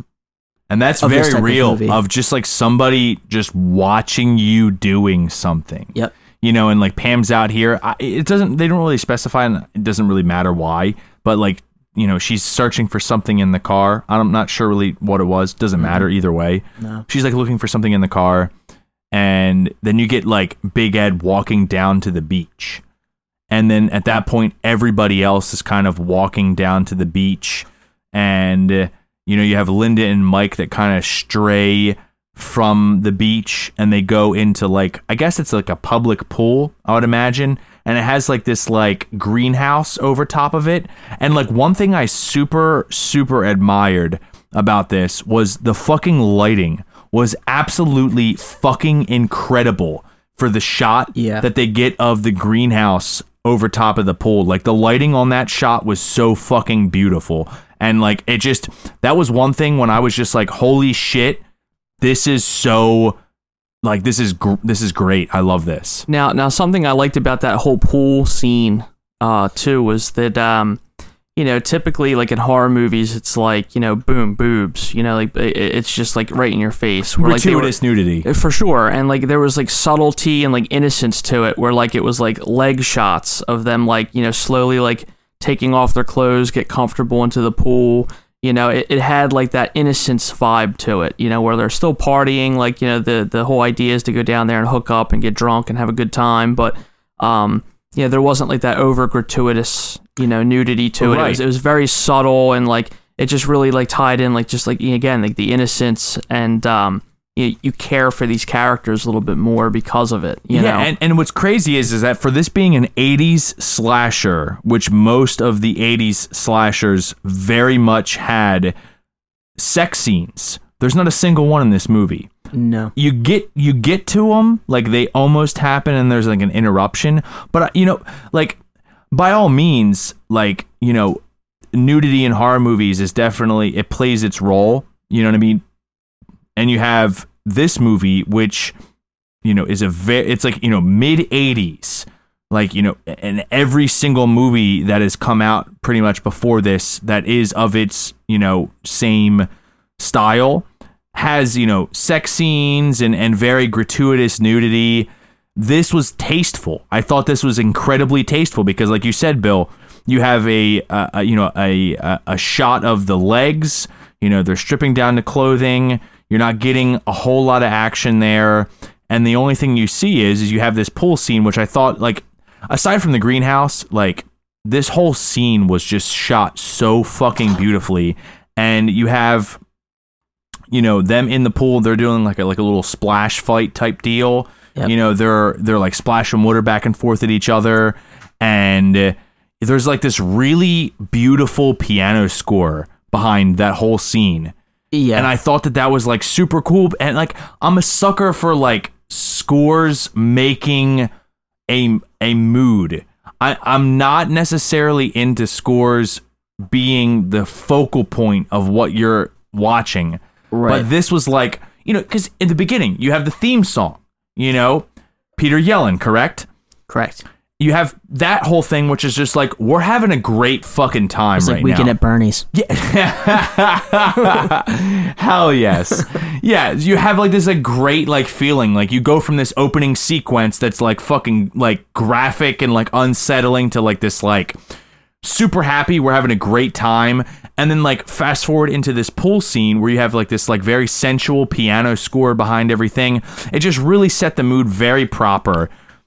So I, I, think to Caleb and to both of your points, actually, Caleb and Bill, I think the scene, the, the sound, the sound, the, the, the track itself, I think sets the scene very well. But I think to Bill's credit too, and, and something that this movie does well with the nudity is that there's a vulnerability to it, right? That's I think what it works in the horror scene with nudity is that there is a vulnerability to it. You're you're you're completely, you know, removed from all of that censorship, right? I mean, you're you're at your most vulnerable. Whereas sometimes horror movies can kind of take it to another level where it's like, oh, it's it's tits, like that's cool, Right. Like I like they're nice, you know. Like th- then it becomes a whole other thing where I think this movie does it well. I think also the lighting, the scene itself, it sets itself very well.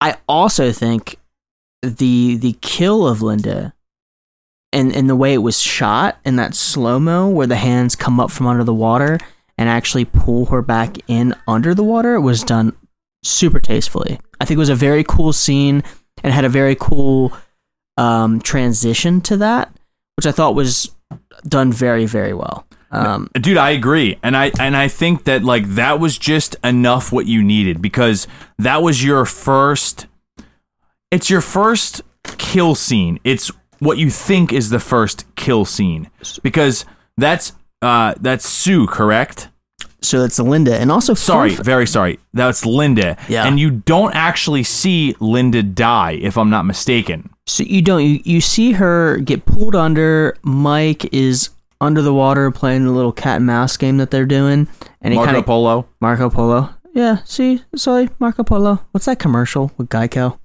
By the way, that's all I think about when I think of Marco Polo now. By the way, it's ah. like a never seen it. The I- blow up I- pool. sorry buddy All right, well, uh, it's fuck fuck me, right? Well, anyways, hey um, but no, so yeah, he pops up, and then you see who ends up being Big Ed carrying her off. So it's like her legs. You kind of see like her legs and her upper body's out of shot, and he kind of like pulls her up, and then like takes her off, and then leaves like a trail of clothes behind, almost like as a as for Mike to kind of just follow. And you know what? I it's funny because I had this in my notes, and it's like if you guys are, if anybody listening and, and you too uh, are fans of Family Guy, you have the um the fucking uh, James Woods skit. Where it's like, ooh, piece candy, ooh, piece candy. and, and it, it ties into uh you know again like the metaphoric he's a hunter so what do hunters do You They know, leave they, they bait their scent. play Yeah. their, their prey you know so Dude, leaving the clothing Bill. was just kind of breadcrumbs Bill, this is this is why I love that you are a part of this podcast. Because while I take that whole sequence as like this I my mind goes to James Woods, you know, ooh piece of candy and you go to uh, he's a hunter he's you know stalking his prey he's he's leaving scent he's leaving a trail they're trying to he's trying to elude this guy. Like i got that but like it's not a foreground in my mind. And like that's just ah dude you're so good at picking up on that shit. And, and like you know the whole idea is he wanted ed jr by himself. So it was like oh shit here's ed jr with all of his friends. So now it's very much how do i get everybody alone to pick them all off one at a time? You know and, and then eventually get his main target you know who is ed jr um, so it, it was just pretty cool to me that you know there was the whole pool scene. And then you know from there um you know tying mike into following him you know to be kill number two you know which was gnarly with the with the propeller and like the Okay. boat motor. So Tyler and I texted about this earlier today, and I know that like me and you, Bill, spoke on the phone, and this like I really didn't want to spoil shit, but like Tyler goes, "Oh, dude, it was like the fucking like motor or something," and meanwhile, in my head, while I'm watching this, and I watched this again last night, I'm thinking chainsaw, but that's because I'm a slut for chainsaws. Tyler, fun fact. Buddy Cooper, when he was thinking of the movie and obviously was influenced by Halloween, he was literally walking that same beach and went, you know, it'd be interesting if all of these kills that a lot of these slasher films do, because he's on the beach, he has this background. He's like, what if it was with nautical tools? Hence the boat motor. Wow. Okay. That I mean that's and that's perfect because I mean you really don't see the weapon like you know that it's some type of you know motorized machine, which is why I went chainsaw. But that again, I'm a slut for chainsaws. I love the Texas series. I love pieces. Things with chainsaws just really do it for me. Absolutely, I, I think so too. Chainsaws are brutal, which I think for Yes. for a gore porn fanatic works perfectly. And you're telling me that this is a fucking like boat motor, Motor. or propeller or some type of thing that makes it even more insane. Right. So a couple so a couple plays back. So the first thing you get alluded to is of course the the photo. The stock the photo of the man being murdered by the speedboat. Right? Quote unquote the speedboat. True. Then as Mike and Linda are walking through the the the garage, Mike actually grabs the tool in which he gets killed by. He goes, "Oh, what uh, what is this?" I forget how he alludes to it, but he he actually like grabs it and like like actually observes it and and speaks about it. So he literally speaks about his own weapon of death. That's crazy. See, that's things that this is. This is why I love having you guys here. This is why because I really did not grab that. what, what he actually winded up telling linda was oh do you think this is the propeller like the boat motor that caught up that guy in the photo and she Yes. goes oh i don't know it doesn't look like it could be the same motor to pull a boat uh, you know to that speed you know it, it's a motor but it's not the motor you know so it was just crazy um you know like what tyler was saying that he literally touched the weapon that would be used you know to kill him you know moments later you know that night. Um and something that was just kind of like funny to me um was and it, it might be again me being just like you know in my own headspace but that motor's loud as shit. You know it's like a chainsaw you know, you know cutting this guy up and uh nobody heard that like in a garage. Like nobody heard that upstairs that like the guy he's screaming and he's like swiss cheese you know and he's he's fucking yelling and it's like nobody heard the boat motor you know the dad like laughing like yelling like oh yeah fucked you up you know and him screaming it's like nobody picked up on that And, nobody let, and let's talk about that scene for a second because that scene is fucking awesome because Mike goes into the garage and he thinks that I get he's trying to find he's yeah he's trying to find Linda. He thinks that she's like being very promiscuous, and he's trying to find her. And Yeah. he opens the fucking wrong door. a common theme in that garage too is they always look at that door first and then pivot back to the door in which he actually is at. Yeah, well, I guess that kind of gives you like the whole like maybe my first choice isn't the right one, so you second guess yourself. You're kind of like always second guessing yourself, you know. And you have, you know, fucking Mike opens this fucking door and just gets un. Dude, this scene is so sick. And like, while most people might be like, "Oh, that was fucking," you know. Like his screaming and like the over like ah you know was just too much. I thought it was super cool and like it was very dramatic and very fun at the same time. But I, I it just like I thought it was like such a cool scene, especially like right afterwards you see like Big Ed walk over to the body and it's just he's like on his knees, like mangled, still alive definitely, but like mangled as fuck. And maybe I was reaching here too in my thought process of watching it, but when Mike goes, I'm coming to get you, I thought it was actually like a shout out to Night of the Living Dead, like we're coming to get you.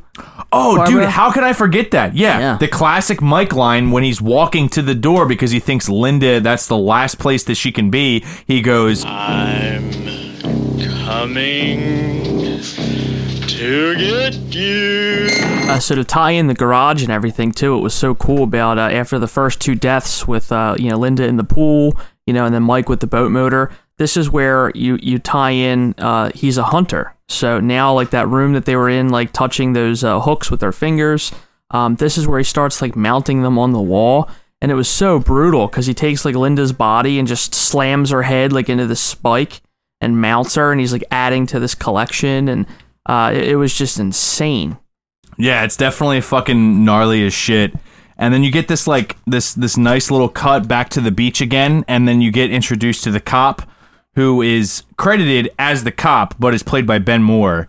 And uh, the cop comes up on the beach and he's asking questions to the remaining survivors that we have. Uh, and he goes over to his car and he radios in. He's investigating a possible 1038, uh, which I don't know, cop shit. Yeah, but me neither. uh, 1038, maybe uh, that's a break in. I don't know because that's what they were talking about. Yep. And uh, you get this cop. You know, he's he's he's walking around. He's checking the place out. You don't really get to see too much of this cop because he gets a fucking two by four into the cheek. Right into it, dude. Also, funny enough, Ben Moore, who plays the police chief, Tyler's fun facts, uh, he was in the movie 2000 Maniacs, which was actually starred by uh, Playboy playmate Connie Mason back in the 60s. Yeah, 2000 Maniacs is a wild one, dude. Yeah, so he's in like some uh some early horror movies back in like well the 60s. I Did he play a cop role in that?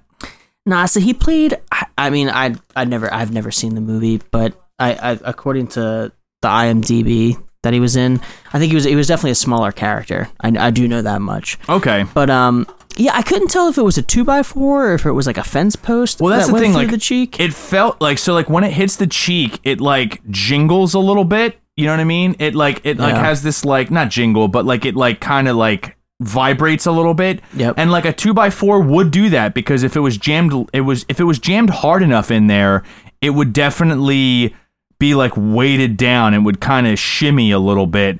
But it also could have been a machete. Right. But you don't see a machete anywhere else, and this is like beachy, so like a two by four kind of made sense. That's kind of what it looked like to me on, you know, at, at first glance, you know, and uh, and, and, tr- and the part about it too was 45 minutes in is when that kill happens and if you go back about 10 15 20 minutes remember a junior mentioning hey we have beach patrol but that's it he's kind of like your only authoritative figure that gets killed off within minutes yeah, i mean and I mean he's he's gone. So beach patrol out the window, and then let's say off with the head because not only does he get the fucking two by four right to the fucking cheek, he gets decapitated as fuck by that battle axe that was missing earlier on. Yep. And uh, yeah, the reason I ask about if you knew anything about uh, what's his name, Ben Moore, wh- if he played like cop roles and other things because I know that like John Saxton gets brought into like uh he's he's played by like he, he usually has like a cop role in horror movies or like you know, movies in general. Like John Saxton is a lot he's he's usually in you know, he's like Nightmare on Elm Street he's the cop you know what I mean? But that that's the only reason I asked for that. But you ha- you have the uh the next thing that comes around which is you have back inside you know, you have Pam throws Ralph to the ground for teasing her. You know, he's like he's kind of teasing her with that mask, you know? He's got like the mask on his face. He's like kind of making fun of her and like for somehow for some reason she just is good at uh, takedowns and takes him the fuck down. So so before that, when they start playing like the drinking games and stuff like that, and like they're messing around in there, like back when the cop gets killed, um, to me, I don't know why, but I kept getting like this Jaws reference. Maybe it was like the score, with like that boom boom bum bum like score to it.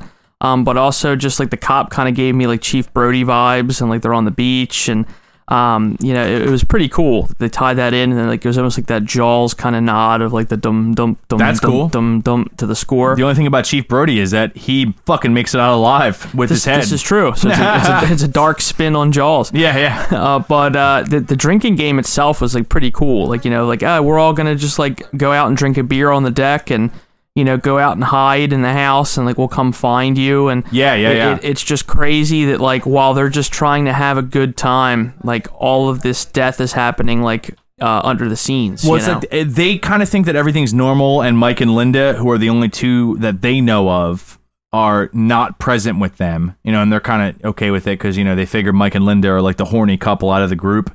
You know, they're probably off just doing some some sex shit. You know, uh, and you have like this really cool, you know, hide and go seek thing that they start playing. And I thought the lighting was super cool because the, the lights are all off, and it, it almost acted like as if they were blind because they couldn't see the person. They were patting around for like the person, and like they pat the person on the head. They're like, "Ah, found you," you know. And I don't know if that was supposed to indicate that their eyes were closed or that it was that dark in the house that they just couldn't see the person. But in that sequence, Big Big Ed enters the fucking house through the sliding glass door, and you're like ready for some shit to go fucking down, dude. Well, and I think what's interesting, and I think this movie does pretty well, especially what you what you think it's going to be is, and there's a couple of scenes with this, but the the game itself is called Blind Man's Bluff, is what they call it in the movie, and as they're like walking through the house. You see everything, but you get the idea that the characters themselves cannot because it's pitch black, right? However, one of the things that we we talked about in the you know scene the opening scene when they get to the condo where where Linda kind of draws toward the the door in which Big Ed's in is the same thing when Big Ed's in in the house where they're playing blind man's bluff you see I believe it's Ralph go to reach for Big Ed's ankle and then Pam pulls him back so weirdly you start getting the sense that okay Pam is always seemingly one step ahead of the faults that happen in the movie right Okay, that's a very interesting Like, perspective, man. Right, and I and it's it's because it's it, it happens a couple times and and happens especially at the end of the movie. But um, you you just get a sense that she's her paranoia plays into her success almost in in in the movie. That's that's pretty cool, and I guess that can kind of throw people into like you know, oh well, maybe I was right that time when I said that something felt off. Right. Well, exactly, exactly. And I think she, I think inadvertently, I don't think she was so self aware that she was like, mm, I don't know, because I mean, it, you know what's funny too? That even the sneakers. So one of the things I picked up on, and I just love '80s wardrobe anyway. I feel like '80s films, by the way, as far as decades are concerned, are so of the time. I mean, and and seeing back to back '80s movies, they're just so like, they're just so in the decade. It almost like it just it vomits. 80s-ness. you know it, I it does because like you can you can clearly watch, like even if you go from like very very small increments of time, you go from seventy nine and you watch a seventy nine film, right? Or like even any seventies film, and like you know one that I re- recently watched was Grizzly, fucking great movie. Yeah.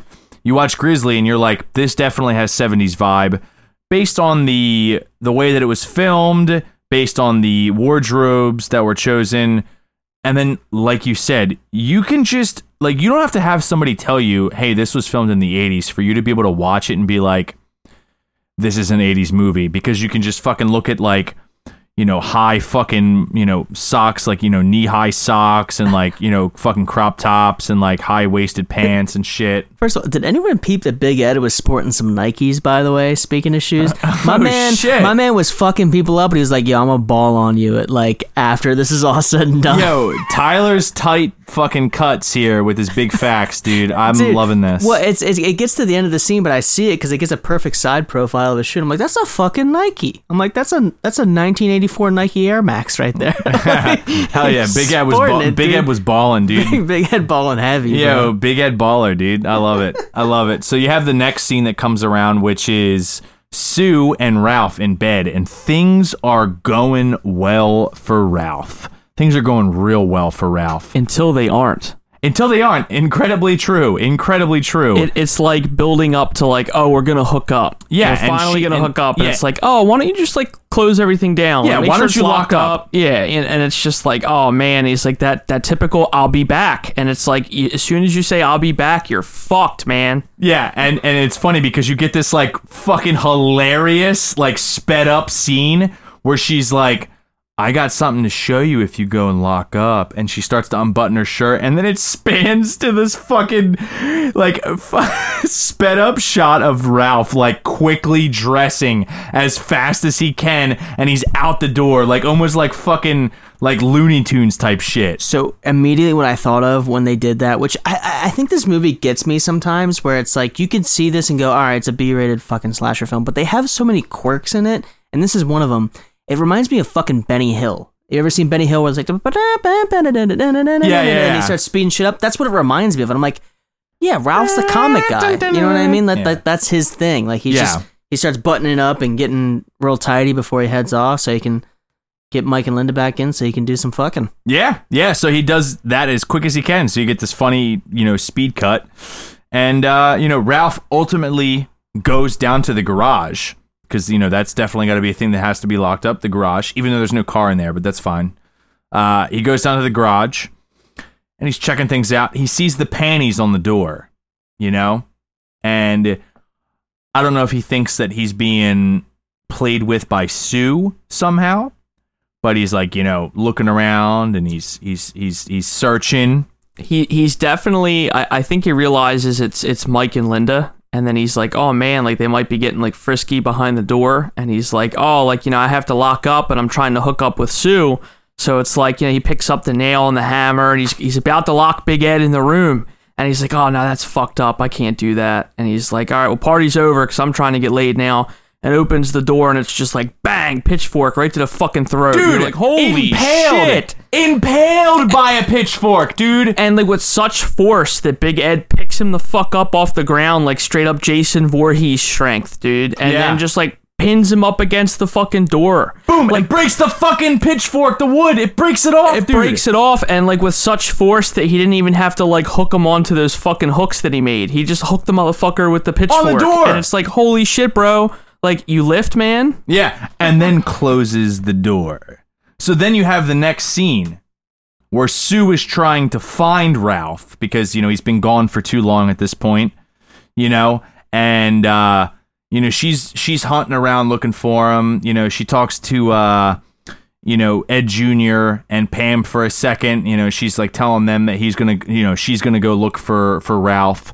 So she goes outside and one th- this is a scene that i really really enjoyed for many reasons and the first reason being the fact that she goes around the corner to go back up the staircase and Big Ed is right there and you see him before she does. Now I like that because Yep. most movies are always like as soon as the jump happens it's that's the the time you see the killer. However, you get to see the killer before the jump happens and you're like, "Oh fuck." And he grabs her by the throat, you know, pulls her into the garage back into where she kind of just was. And just you get this fucking very very uneasy to watch kill where he like fucking laser down on this like workbench and he takes that uh It's a fishing gaff. gaff. He takes the fishing gaff. Thank you tyler. He takes the fishing gaff and dude, he goes right up through the crotch and just fucking like meat hooks her, Guts like her. right through the fucking crotch, dude. It it's just it's and it the way that it was shot, it just looks like it's all. It, it looks real. It really does. So to rewind a couple of seconds, so as she's searching for him, Pam again in her neurotic self is trying to wake up Ed, which uh, uh, you know, being that we're like eighty-five percent of the way through this movie, eh, my only thing with this movie, and I like this movie a lot in a lot of ways, I for a main character in Ed Jr., I wish they did more with him. Like there was no real psychological trauma, it seemed, from that whole incident. Like it never really played through to that part of the movie. He's kind of like dim-wittedly just like, "Ah, did you know my dad's my dad? He's hey, he's a crazy guy. All right, we get it. You know, he he he ran over a dude with a speedboat. He likes throwing daggers into shit. Y- He's weird, but he's you know he's got his quirks, but he's he's all right. You know what I mean? But to that point though, one of the the the cool part, one cool part of the scenes that comes through is when Pam gets up while Sue's walking through trying to find Ralph, is she finds the dummy with the noose hanging by the doorway, and she's like, "Ralph, dagnabbit!" But then you see the uh, note on the back that says "Sweet Dreams dash Ralph." But here's my thing: did Ralph do that, or did Big Ed do that? Because if you look back at the beginning of the movie, was he playing? Was he playing into what had occurred with Ed Junior back when he killed his wife? Yeah, good call, man. I mean, I would probably have to agree. Uh, well, you're you're asking a question, so I would probably have to say the choice of which you were asking was. I would say that that was Big Ed. I, Yeah. I I think it was Big Ed because Ralph, like you see him that that funny speed cut, you know, Yep. that like the fast motion shot of him like dressing and getting super ready. Sue leaves, so now that that room is empty, f- open for you know whoever to come in and do their thing. I think that was Big Ed. Now tying in like Big Ed's kill of Sue with the with the gaff, the fishing gaff. I thought it was a little goofy just because like, you know, he, he's strangling her, you know, and he's like manhandling her around the room. Um, but he's got this fucking badass battle axe. Like, why would you take the time to go from strangling somebody? You have an axe in the hand to go for your kill now. Take her to the bench just to like mutilate her with this like gaff hook. And then what I noticed was she was the only body of all the friends and like the cop and everybody that was left for like public display. Everybody else was put in the trophy room, like mounted, but she was the only one left on the bench for Ed Jr. and Pam to find, which I thought was strange because like it's almost like you're being crafty and like process of elimination. You're a hunter, you're taking down your prey one at a time. So why would you want to leave a corpse for public display to essentially interfere with the last two kills that you have to perform? You know, so I thought that was cool. Um, and then when they finally get down there, like when when Pam's waking up Ed, like, hey, something's fucked up, man. Nobody's back yet. Um, Mike and uh, Linda's bed's like unmade. You know, it, it's it's it's made. You know, it hasn't been slept in yet. They haven't been back yet. You know, so she starts to you know again to Tyler saying the neurotic, like you know the virgin, like I'm thinking clearly. Something's fucking wrong. So by the time they finally get down there, it's like boom, there's Sue's corpse. And like if the car was in running condition, they would have been gone. Like that's it. You just lost your window to kill your son, who's the main victim out of all of this. So that's actually a great, great point that uh, Sue was the only one left as a display, whereas the rest were all kind of hung up in the closet as a trophy and they weren't left out to be found. Now, one thing I would say about that is I think you have you have Big Ed who is a trophy hunter and he wants to you know, display his kills for his own personal thing. However, his ultimate end of the day goal, which ties us back into the beginning of the movie, was he calls Ed Jr. to come and close his cabin up or his house so that way he can kill Ed Jr. This was this was a all plot to kill Ed Jr. These other friends were just innocent bystanders. All right? So you have all of these people that have come here now and they've been subjected to his mutilation. And where this ties in with Sue, I think what happens is Sue was the last one out of the friend group that wasn't tied directly to Big Ed. So you have Big you have Ed Jr. coming down with Pam because I think in Big Ed's head he he knows that like Pam and Ed Jr. are the only ones left and if they come down and find these bodies that they're going to panic, they're going to freak out versus is if he took Sue and put her on the hooks with the rest of the bodies, they might have not found them. They'd be worried about their friends. They might call the police and reinforcements would come and Big Ed would be donezo. Whereas you put this kill out on display for all to see, Big Ed and Pam, or uh, Ed Jr. and Pam come down.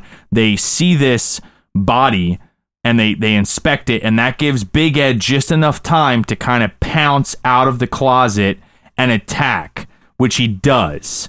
And I think that kind of really gives Big Ed the upper advantage because now they're vulnerable. They're seeing their friend fucked up and they open the closet. They see all the rest of their friends. They see fucking Ralph hanging on the door, you know, impaled by a pitchfork. And then the rest of the fuckers all hung up on these hooks. Now they're traumatized. There's like this element of shock that kind of comes back in. Ed's now in shock again. Ed Jr., I mean. You know, he's back in shock again like he was when his, like, mo- you know, he shot his mother. And you have Pam that's just in fucking complete disarray. She's just like fucking, she's so traumatized by this event. And that gives Big Ed the perfect opportunity to just pounce. And he does. However, it's not without, uh, it's it's it's not without you know uh, retaliation. They do retaliate, which I thought was really tight because most of the time, you know, your your slasher stalker is you know overpowered. He has no weakness, or if he does, it's not known. In this situation, you know, he he's just he's human. He's another dude. You Yeah. know, he can be hurt by this. He can be killed by that and they take advantage of that. So you have like you know Ed Ed Jr. goes down. You Yeah. know, Big Ed attacks him. He goes down, and um, Pam kind of retaliates and has this whole opportunity to kind of save Ed Jr. You know, and that that that creates this whole big thing where like they get Ed Jr. down, or no, I'm sorry, they get Big Ed down on the ground. You know, and I who who here can help me out with this? What does Pam attack Big Ed with? So I, I think, if I'm not mistaken, she she because she she backs up to the table in which he kills Sue on. She pulls the drawer open, and it's almost like it almost looks like a ruler, but it like detracts into a knife itself. Yeah, Bill, go ahead. So so prior to her grabbing um like the fishing knife, like the uh you know what they used I guess to like skin like fish with, she picks up one of those like little rock stone oh, things that like the dad was like popular with like throwing it into the wall and like framed it in that trophy room of like throwing those like spikes. So she like throws that thing hard as shit and whacks him right in the noggin with it, like in the temple, and like it's like stuck in his head, and he pulls it out, and like that disorients him enough to where she can like go in with the dagger, and it's like if I'm gonna die, I'm gonna go swinging, you know, and she goes after him, and you know she gets some good licks on him, and um, you know knocks him down and uh, immobilizes him, and like you think, oh wow, she killed him, she did it, you know, and, and she's going there to try to like resuscitate Ed Jr.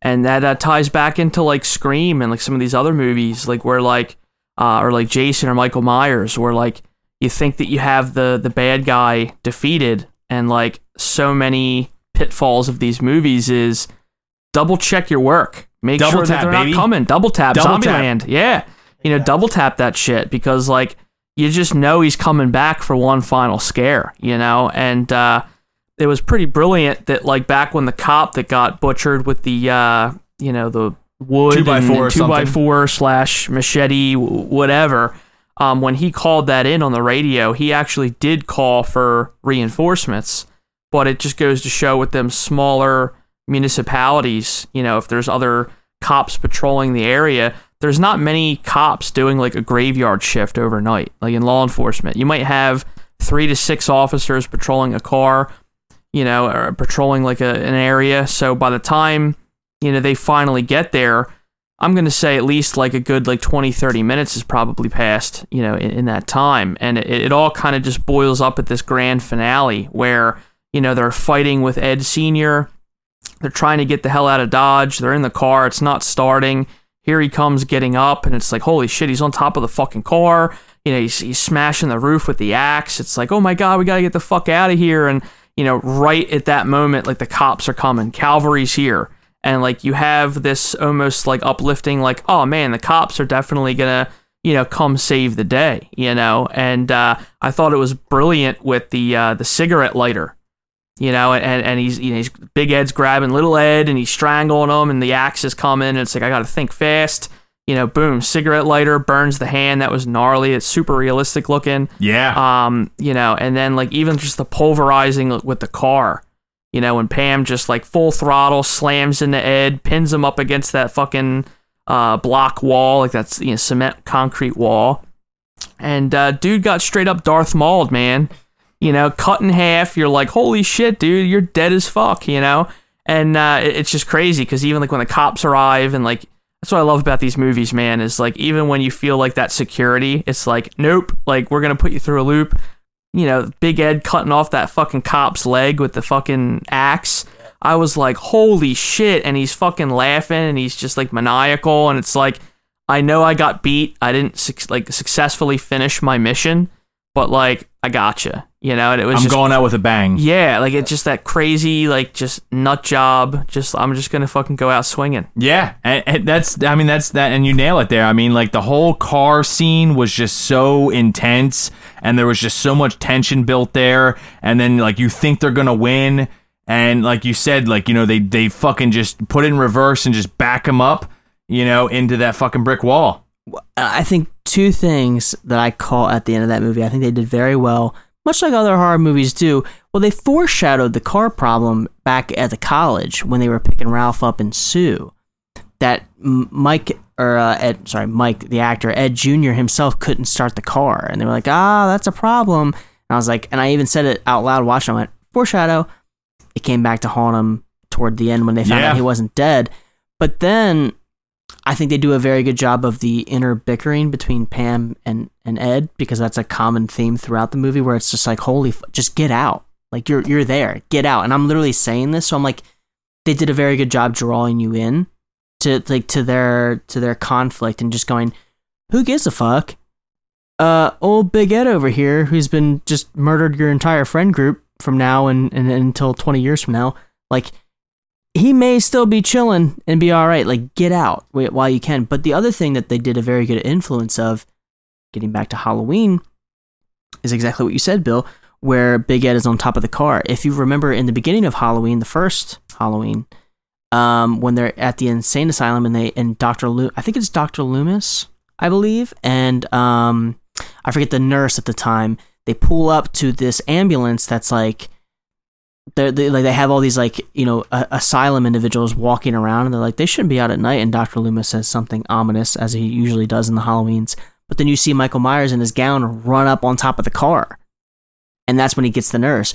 So I think there was an influence there by putting Big Ed on top of the car and actually coming through the car like he did which I thought was super cool. And I was like oh well there we go. There's another Halloween influence. But and to your credit right the the whole like basically just decapitating him. Well, not decapitating, but in- some ways at the waist down, just knocking him out. Yeah, just severing his lower half. Yeah, like almost like uh, you were kind of waiting for like okay, every killer's nerfed in some way. Like where is Big Ed's nerf? And there you go. You know, he's stabbed, Yeah. he's killed, he's not killed, and then he's literally cut in half, and he's still swinging before Yeah. he's dead. So I think that's awesome. Yeah, it's uh it's such a goddamn good ending to the movie. And that's I mean, that's it. I mean, they fucking they Pam and Ed Jr. get away and fucking Big Ed dies right there on the spot. You know, he's cut in two and he's donezo and that sums it up, baby. You know, you get the end scene where Ed and Pam are recovering at a hospital and you get the whole, you know, everything is cool and uh One thing I did really, really like about this, which was really funny because you go through this whole fucking like last, I want to say like maybe 50 minutes of the movie, which is just intense kills and intense scenes in general. You go through this last like 50 minutes of the movie and it's serious as fuck. And you have Ed and Pam at the hospital at the end. They're recovering, they're getting through, and then you hit the end credits. And the end credits are played with outtakes from the movie. And I just thought that was so fucking cool. That, like, you've just gone through this super traumatizing experience of, like, a bunch of friends going to, you know, a house on the beach and they've been mutilated. And now you get like this like funny like you know uh resurgence of energy you know and you're just like i can feel good again because this was just a movie Now, part of me um, wanted kind of like a darker ending, you know, instead of like the oh, like the the heroine and the and the main protagonist like get away scot free. Um, I kind of wanted like a Friday the Thirteenth, like Jason Voorhees, like uh, the the girl at like the end of like the Friday the Thirteenth movie. I forget what film it was out of the series, but it was like when she's on the kayak. And then, like out of the water comes Jason Voorhees, and like Number sucks one. her. Number one sucks her right back into the water, and it's like, oh Harry fuck, Lehman. you know. So I kind of wish, especially in the scenes where um, you feel that presence of like lurking, you know, with like uh, Mike and Linda like on the beach, but then like also the lurking at the house. I kind of wanted to tie in uh, Big Ed and his friends, you know, and his friends are all hunters and they've all hunted together everything other than man. And it was almost like the the meeting at the condo was Big Ed talking to all his friends, like, "Hey, listen, you know, I want to get vengeance on my son. You know, let's all go hunting. You know, and then like That's cool. tie tie in like, you know, maybe with the cop or like with hospital staff, like somebody, and like maybe at the end of the movie, it's like you think they got out scot free, and it's like a doctor or a nurse coming in, and it's just like, oh, I'm just checking to make sure you're all right, and it's just like boop injected. You know what I mean? Like, gotcha, bitch. You know, just like I don't know, like just a You like a wanted- dark ending. yeah you, know? you wanted that last that last hoorah jump i Big time. totally just, i just totally to put feel you through that a loop, and it's like, holy Yeah. fuck, I did not see that coming. You know, I feel just that. play into that because, like, um, I definitely felt throughout the film like they did a good job like tying in the Michael Myers, like the lurking, the breathing, like watching them at the beach. But um, even for like the pool scene, um, I I didn't feel like that sense of dread just because of how beautiful the piano score was and like they're splashing and laying in the pool and playing around, and I was like. Is Big Ed at the pool? Is he still in the garage? Like, who is he following? Especially being like Ed Jr. being his primary focus. So I felt like it could have been just a cool idea. And again, that's just me being like, you know, just fan service and just like, you know, picking things apart just to and be a I pain in the appreciate that. And that kind of that's a great segue into wrapping this whole film up. So Tyler, I'm gonna take it over to you, homie. Man, What do you rate this film out of five stars, my dude? yeah, man. So I definitely, I'll say this first and foremost, way better than Ghoulies. I'll be honest, straight up. There's no doubt about it in my mind. Um, we we kind of touched on it. I think it does a lot of things well. It does a lot of things well. I think from the slasher standpoint, I think the kills are great. I think there's just enough character development to get you through. Um, where I think it lacked was there wasn't enough development between Ed Jr. and Big Ed. I think there could have been an, a, a gap of about 10 minutes spliced through the movie to give you more sense of okay, where where did this gap come from? How did it get from childhood to now? Number one, to why that those things didn't happen, um, and and why it's happening right now. Um, two, I also thought that in in in, Ed Jr. explaining his band of buddies, like I I imagined in my head there was to be some sort of like not cult like killings, but almost like a uh a, a devil's rejects or a house of thousand corpses like a family that that or a texas chainsaw massacre right that family uh southern texas redneck horror type of thing going on which I would have liked to have seen. I think just because of that, you know, allusion, allusion to it. Uh, I think I'm using the right word there, but either way, I've, I've had about five beers right now, so it's getting it's getting a little hazy. Um, but uh, I liked. I really did like the movie. I think it sold a lot of good points through. Um, in its entirety, with the with the missing piece of Ed Junior and, and, and Big Ed from a storyline plot point. 3.75 out of 5 stars. Holy shit! Three point seven five out of five. That's a three and se- three and three quarters, baby. Very specific. All right, I like it. Bill, over to you, friend. Uh, so Tyler pretty much hit the nail on the head. Um, I just I would have liked to have seen uh, Big Ed, Little Ed, um, you know, development there, just to to feel that sense of, you know, despite killing his mom and killing Big Ed's wife, like he still tried to do everything he could to, at least for appearances standpoint, be like a father figure in his life, um, to propel that story a little further. Um, but you know, the kills were crazy, the tension built was great, kills were great, beautifully shot, score was great. I'm gonna have to match uh, the Shudder um, four out of five skulls. All right, four out of five skulls from Bill. I like it. All right, cool, cool, cool. So for me, I I went in this a little bit biased because I've seen it before and I fucking loved my first two watches of it. And uh, ah, this movie is just such a good definition of an 80s slasher and I can watch this movie over and over and over and over and not get tired of it. And it's cool hearing your guys' input on it and seeing as a first watch for both of you how you interpreted a lot of things and how you picked up on things that I did not. And I really, really think that that was awesome. You kind of brought like a new light to this for me.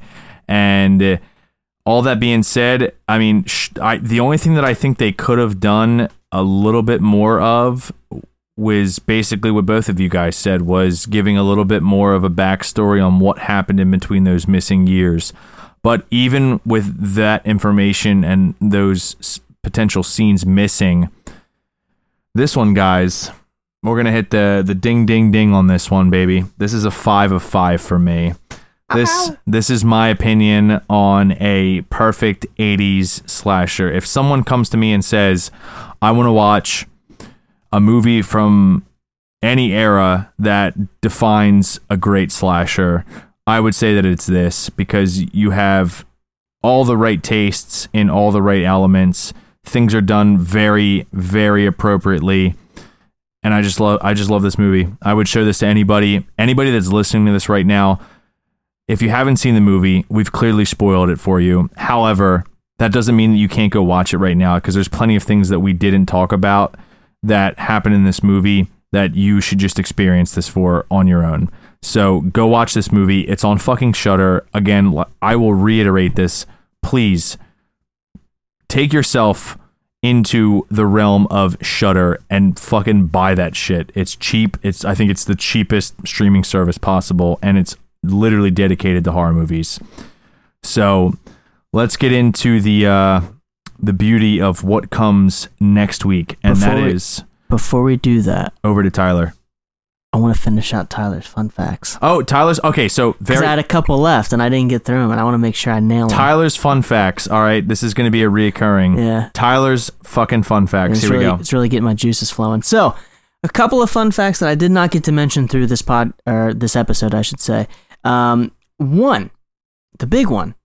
So, the Motion Picture Association of America wanted to give this movie originally an X rating, which Buddy Cooper and the directors, the other you know partakers in this film, did not want to do because that was X rating was mostly associated with porn, which they knew from a financial standpoint was going to be tough for them to sell this movie.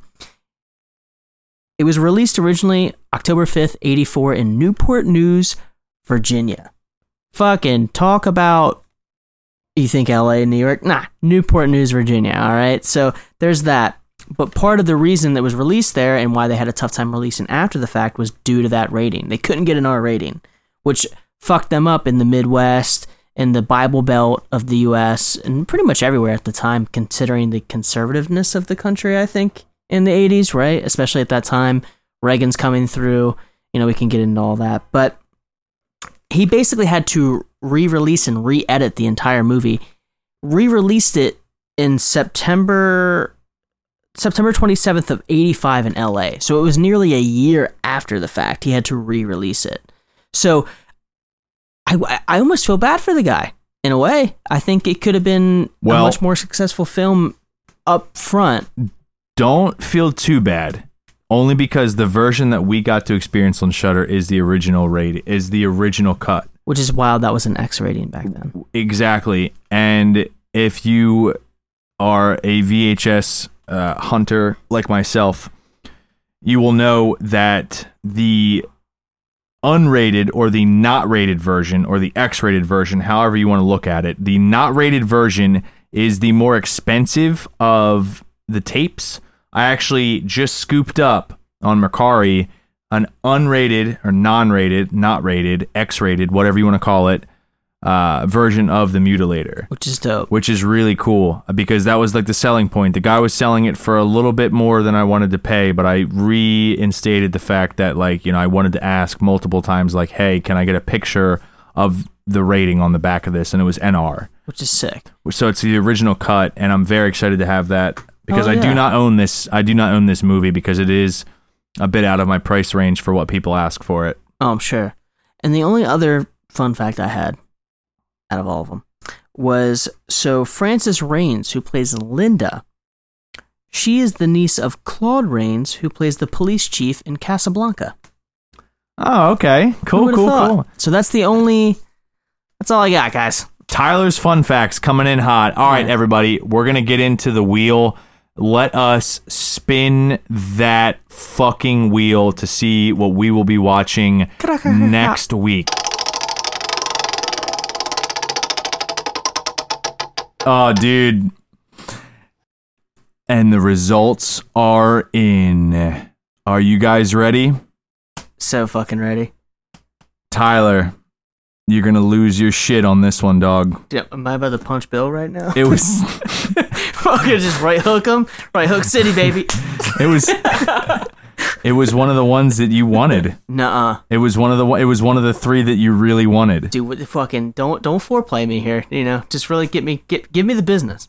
Uh, I'm gonna I'm gonna I'm gonna I'm gonna make this a little bit more anticipated, Oh, dude, and you're- we're gonna we're gonna we're gonna really really chalk this one up to be this like right crazy. now. we're, yeah, we're edging right now. All right, you guys ready? Yeah, hit me. And the res-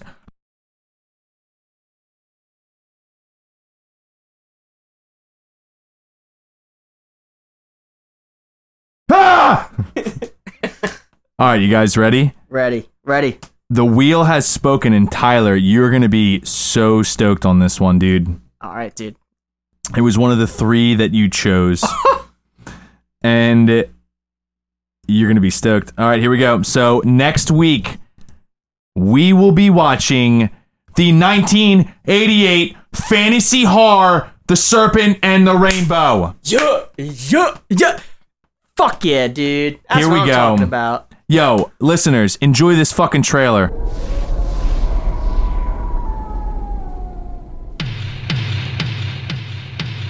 From Wes Craven, director of A Nightmare on Elm Street, comes a story of the forbidden world between life and death. There's a door to the mystical.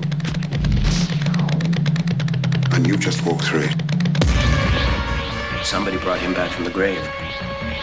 And I want to know how they did it. Death is not the end. I'll take your soul. You think you can take these people's secrets and just walk away?